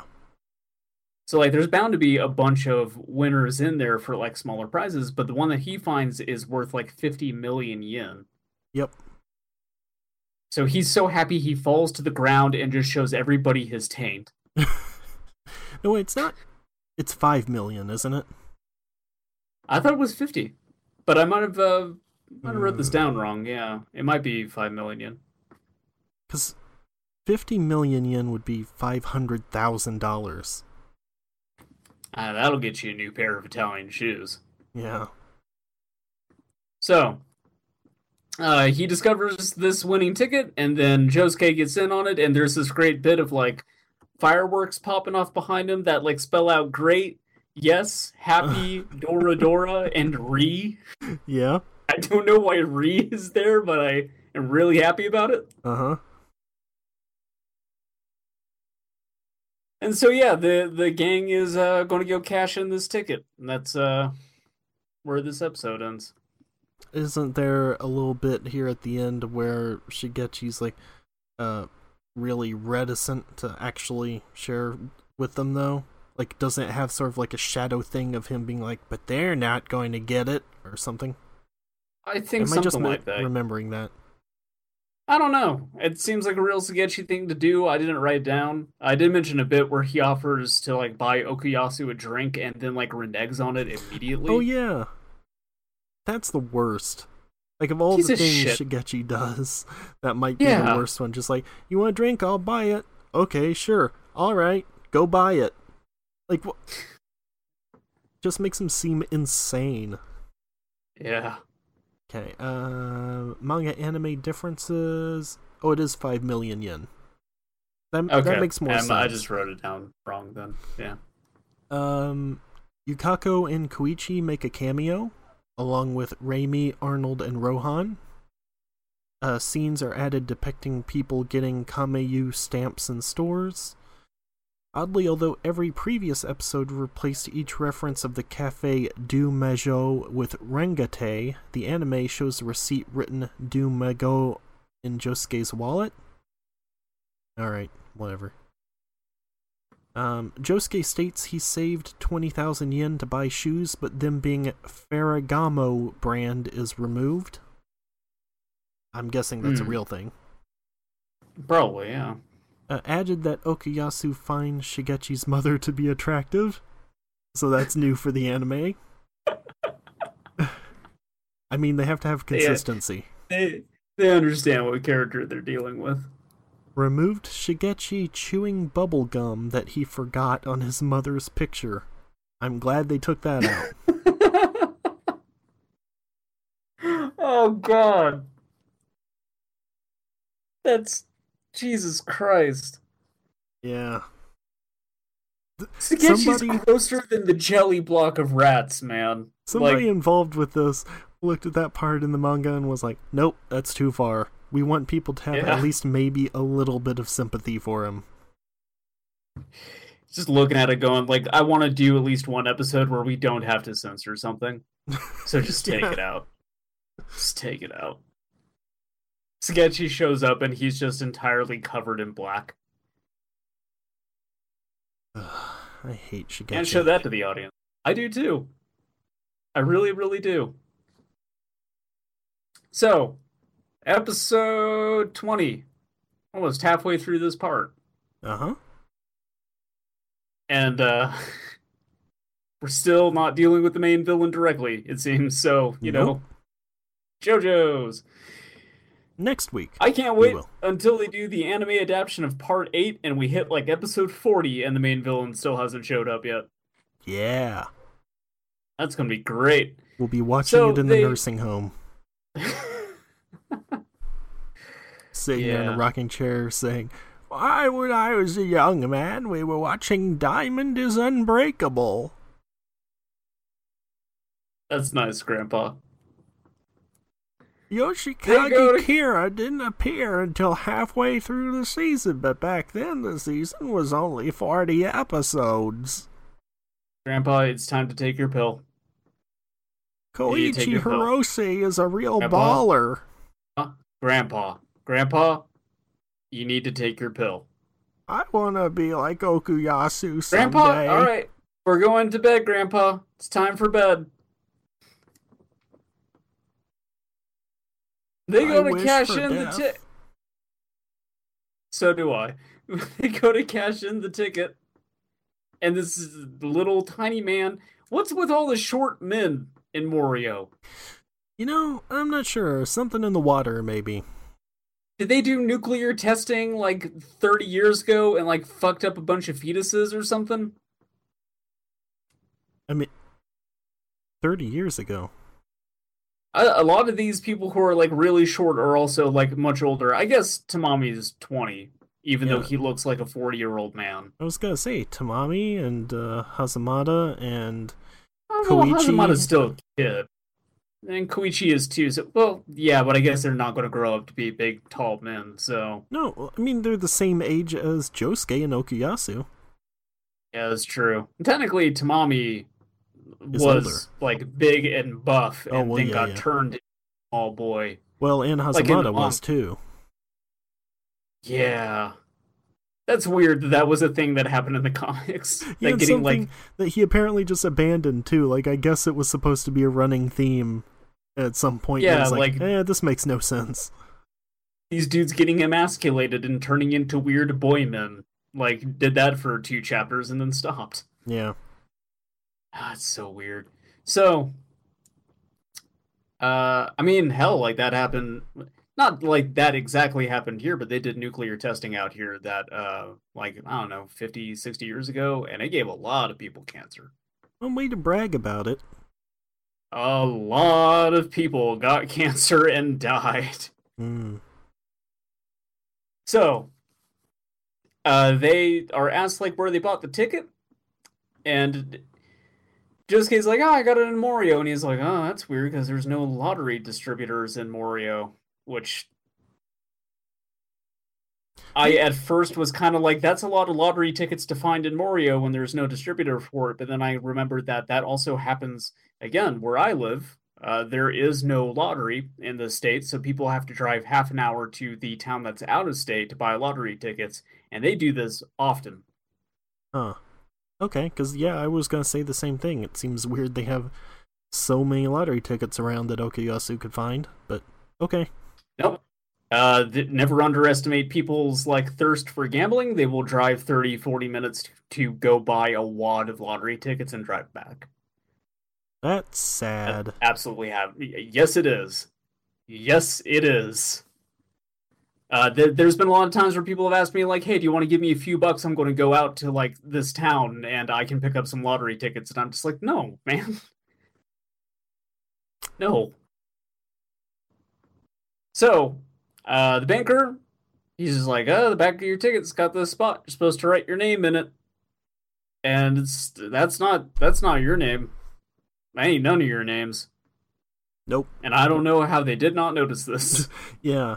It seems like when they were looking at the number, they should have First Notice numbers, numbers. numbers, numbers, numbers. Numbers, numbers, numbers. So, uh, Josuke says that he used the ticket as a memo pad to write down a friend's name and number, which is not at all convincing. So the banker calls up the person on the ticket to prove whether or not they bought the ticket.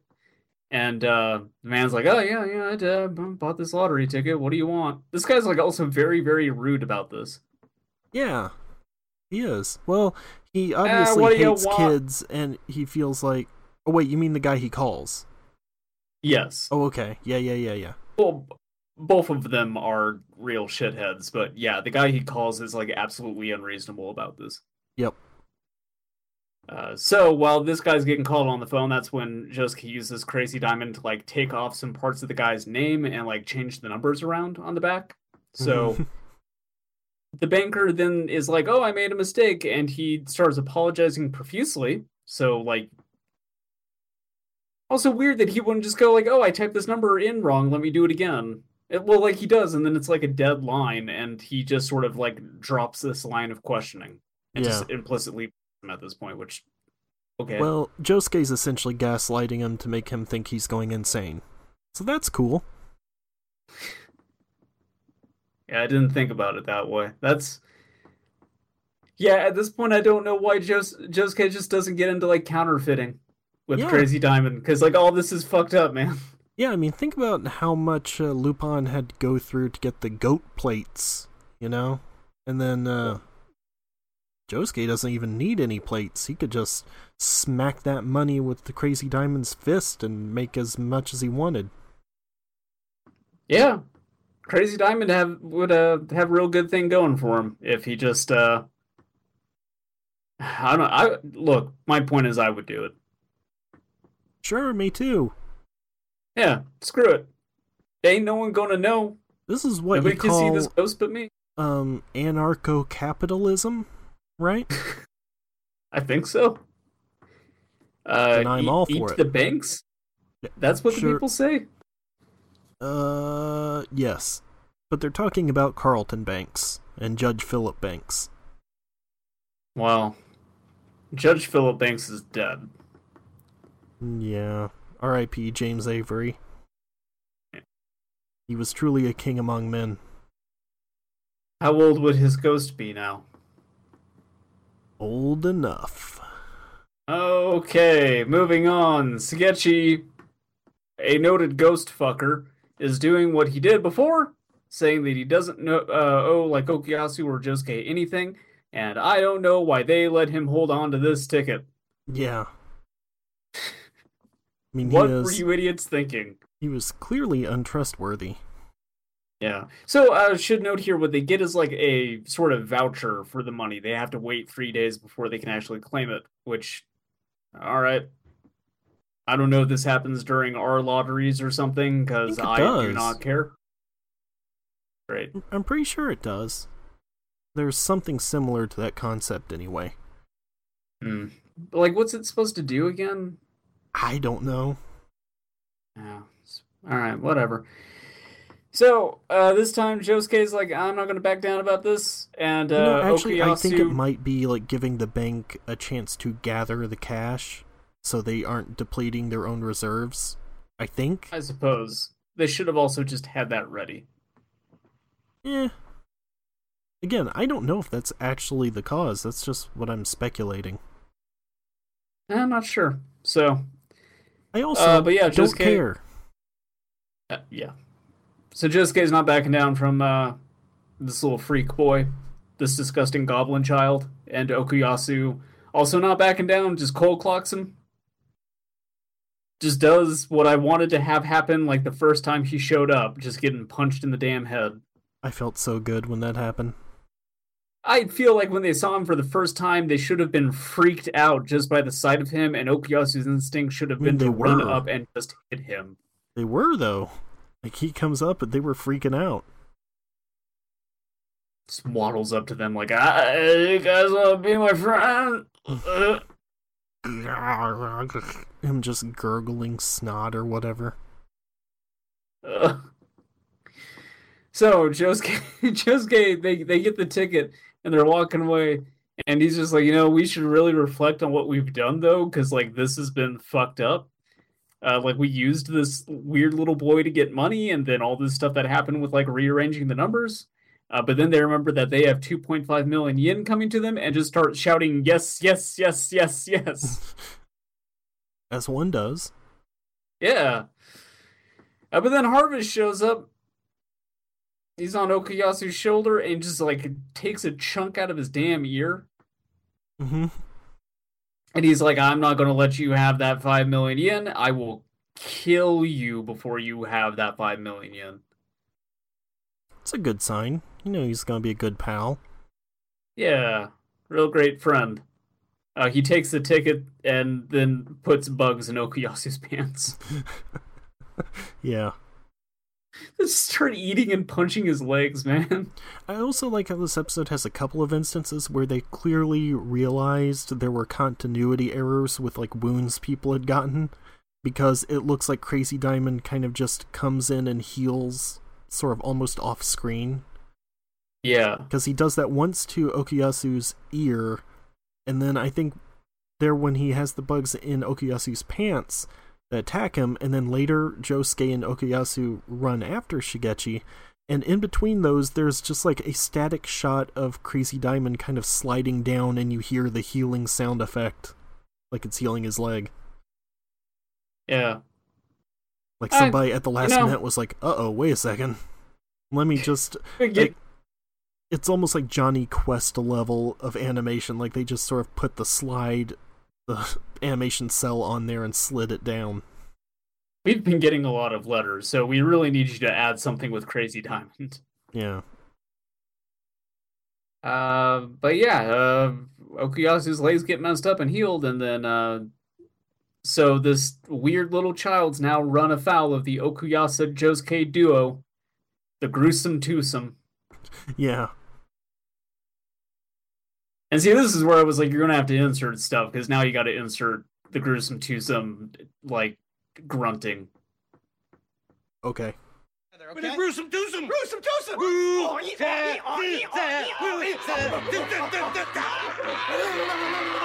Nice.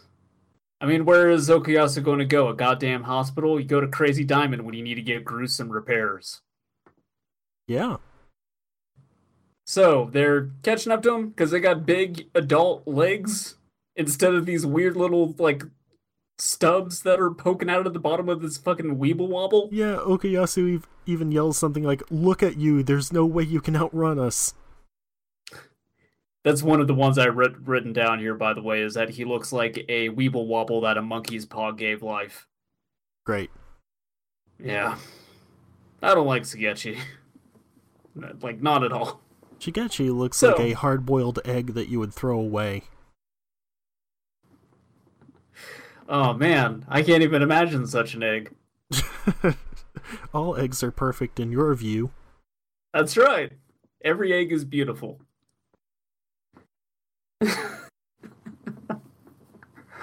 oh god. I bet Sugechi's whole home smells like hard boiled eggs all the time. Oh no. And milk. Milk. It's probably smells like milk that's not expired, expired, but just turned. This little oh god, he looks like somebody got breastfed until the age of eight.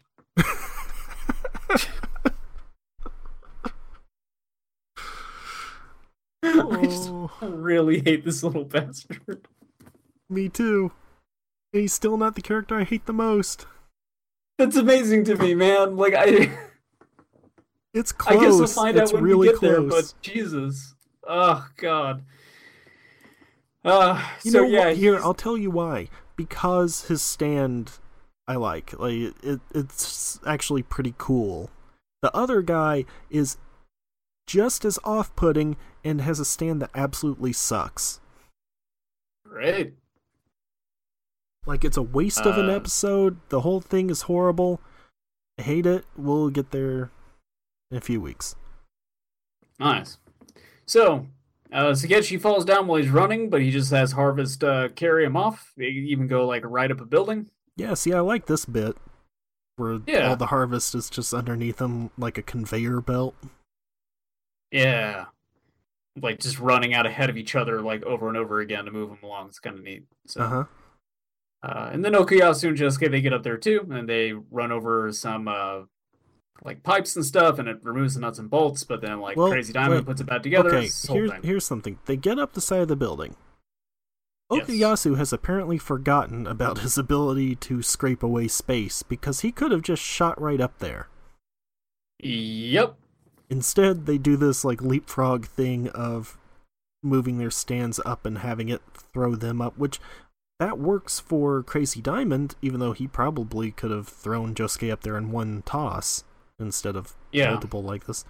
But yeah, Okuyasu didn't have to do that. Yeah. So uh, that's something that I kind of like uh have noticed about Okuyasu is he doesn't draw his stand out a whole lot.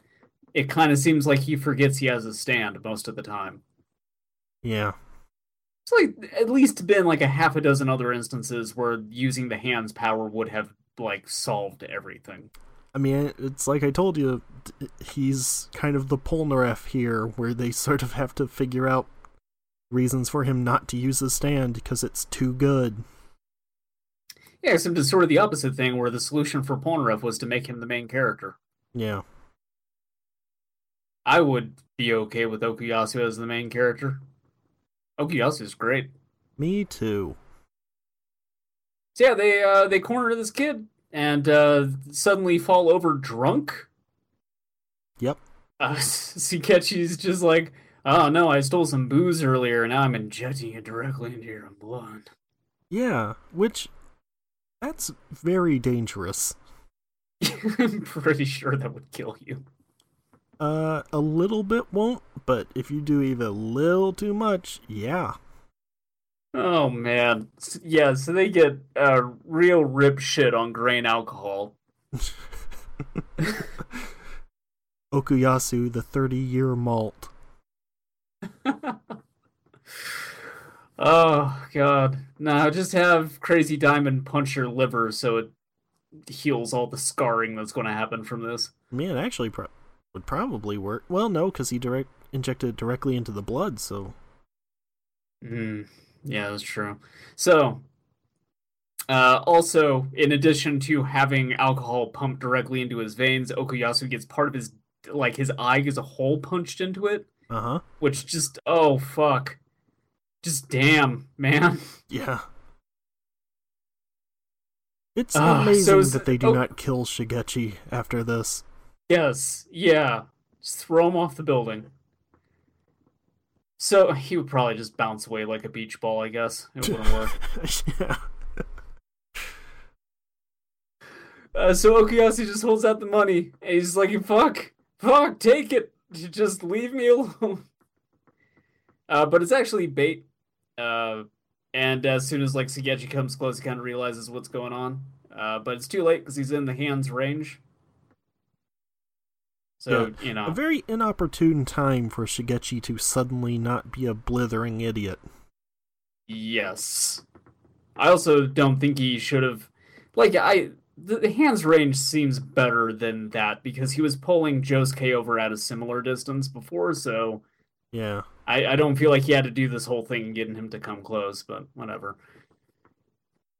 Uh, but yeah, so the note gets like uh taken away from Sugechi, and Josuke just starts tearing it up. And he's like, "Okay, if I die, Crazy Diamond cannot put this thing back together. It's a Your good move, plan. creep." Yeah. Yeah. Your move, creep. He then shoots Sugechi's penis multiple times.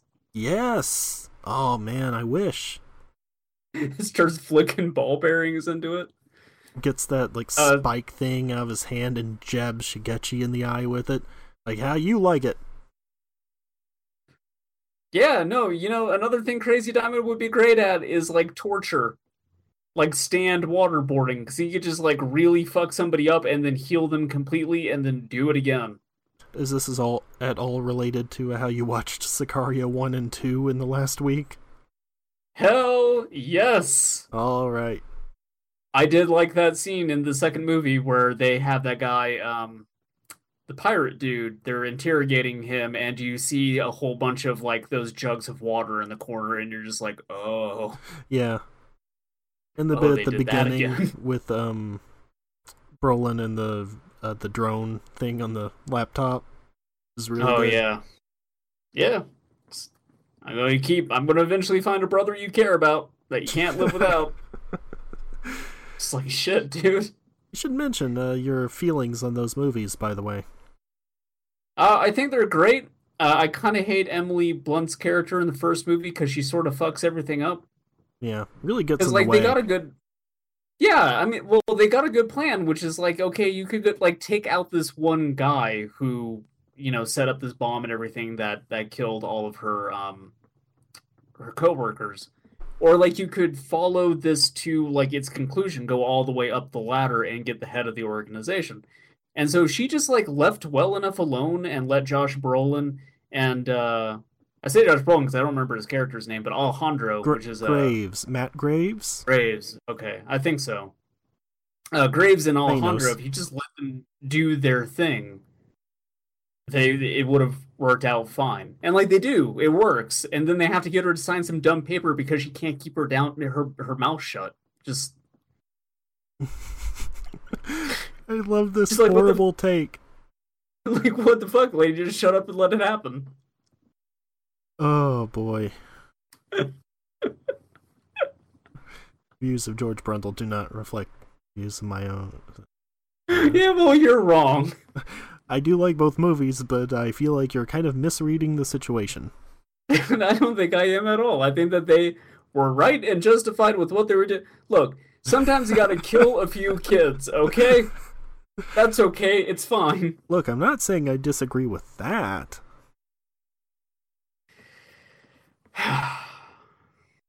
Anyway, yeah, what- no, what- I, I was uh, glad that she wasn't in the second movie because I was like, oh, good, nothing is going to get in their way this time, and they're going to be able to do the right thing.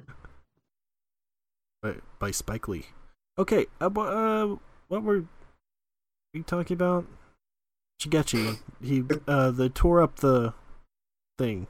They, they tore it up, and then he's just like, okay, if you want this back so bad, like, go have Harvest pick it up. And he, he does, he sends it all out. Uh, but that was like part of the plan because now there's nothing there to protect him from these two drunk boys. Yep.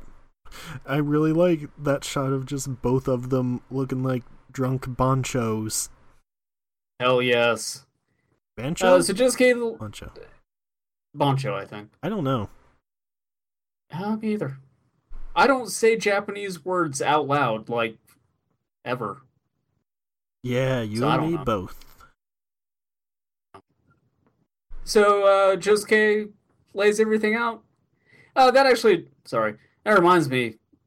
Again, like I really love how anime is just a super popular thing now, where I can walk around anywhere and just see a bunch of people watching it. When like that was not at all what things were like for me when I was a teenager. No.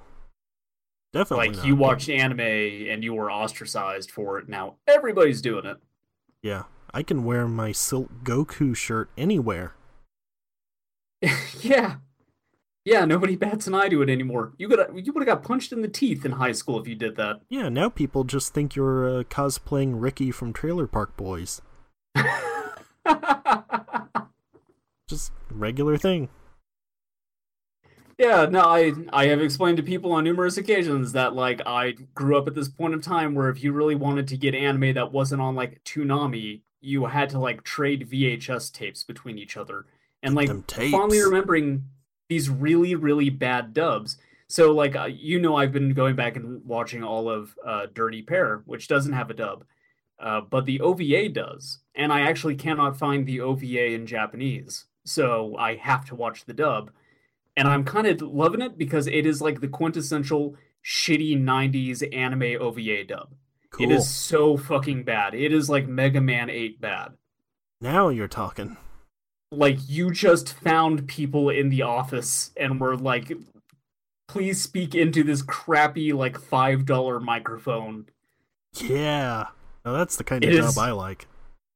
Yeah, I need to see if I can find some clips for you. It is hilariously terrible. You I know- love it. Dubs are too good now. Yeah, That's my problem. I agree.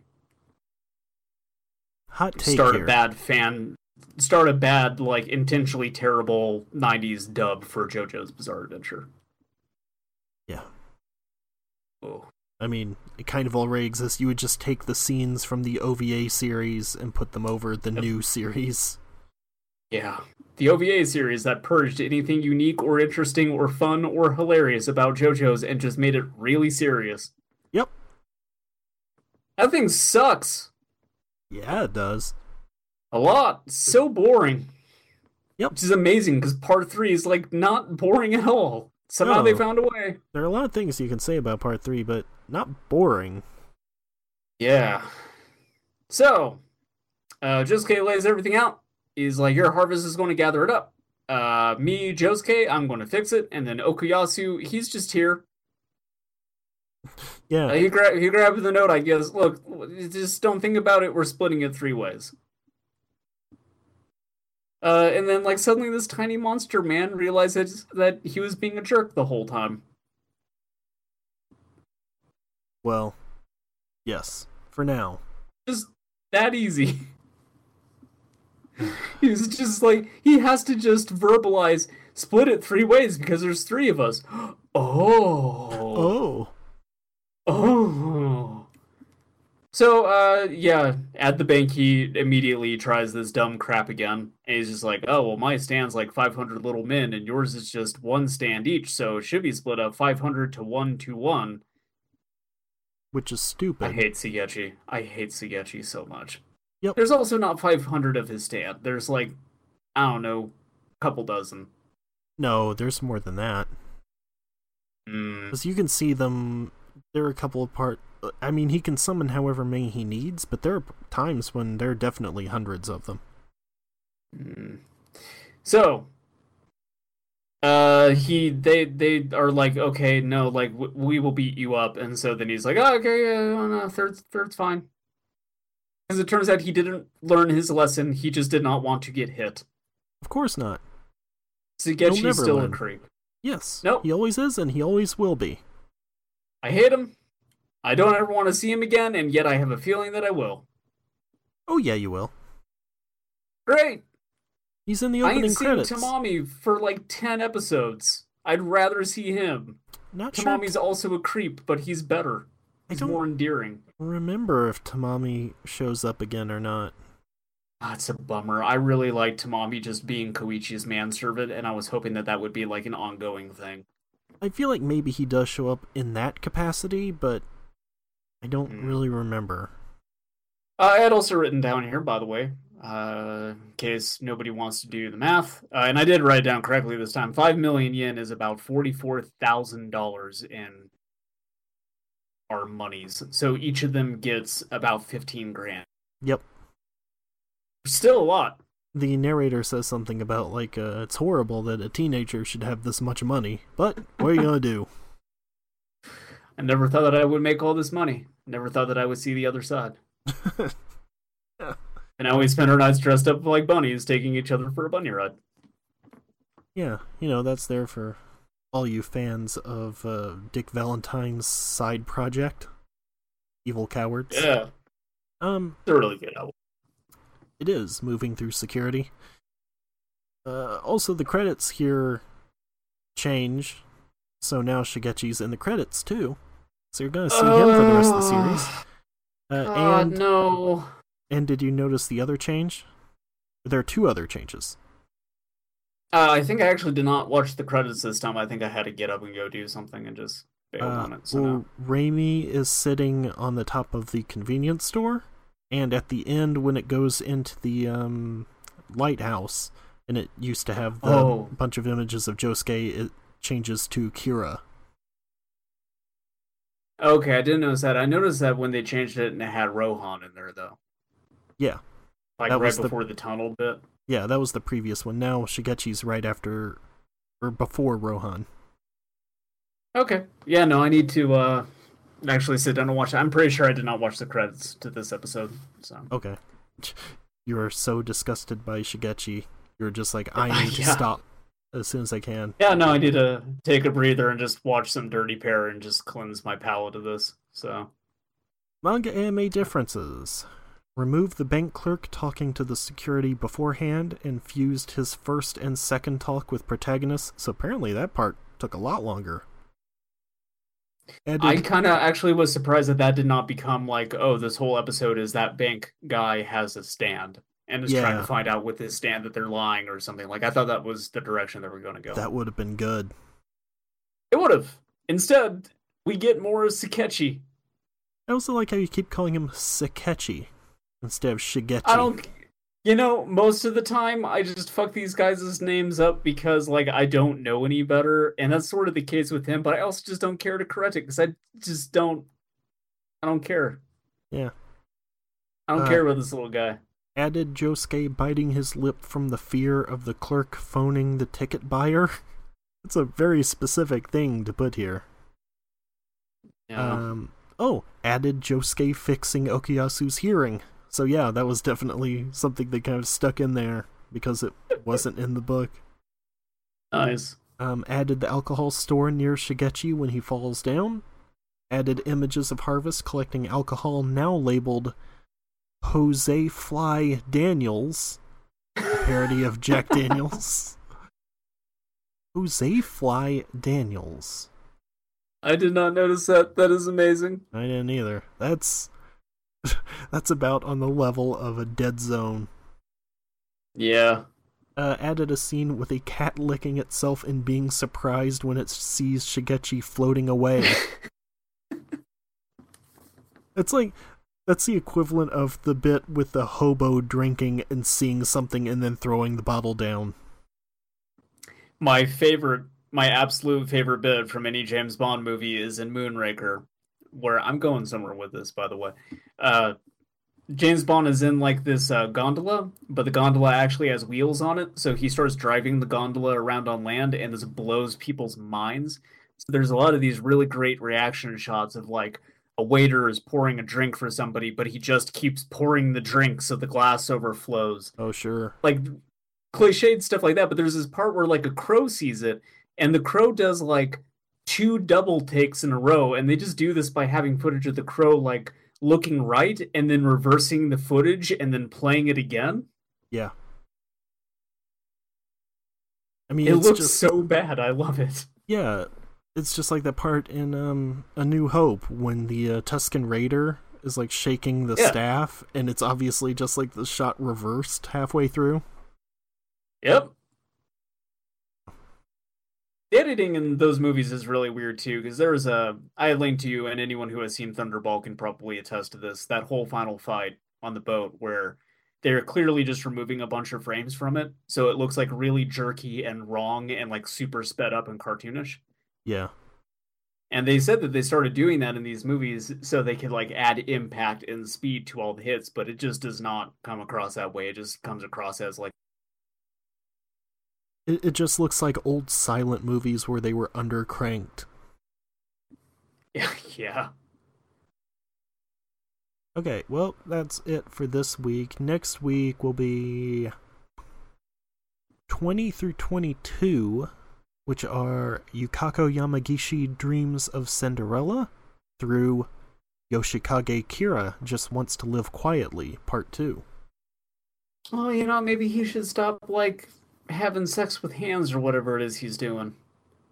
They're quiet. Oh, he's he's living quietly. Yeah, I guess a hand can't really talk back to you. Hey, nice. I get it.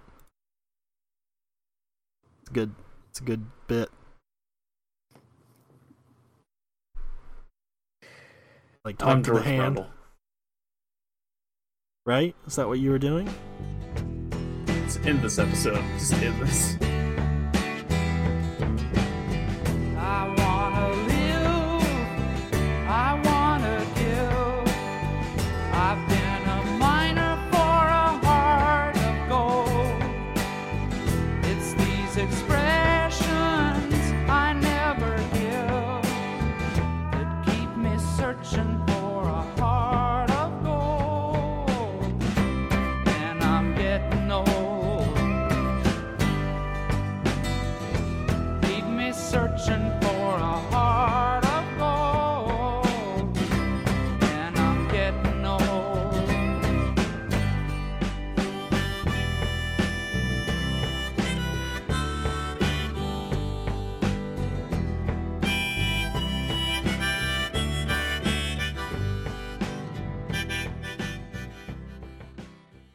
You swindled me. I was planning to use that money on pot. Now, if you'll excuse me, I'm going to enjoy the one thing you can't swindle for me. Uh, hey, G, would you make me a sandwich? No.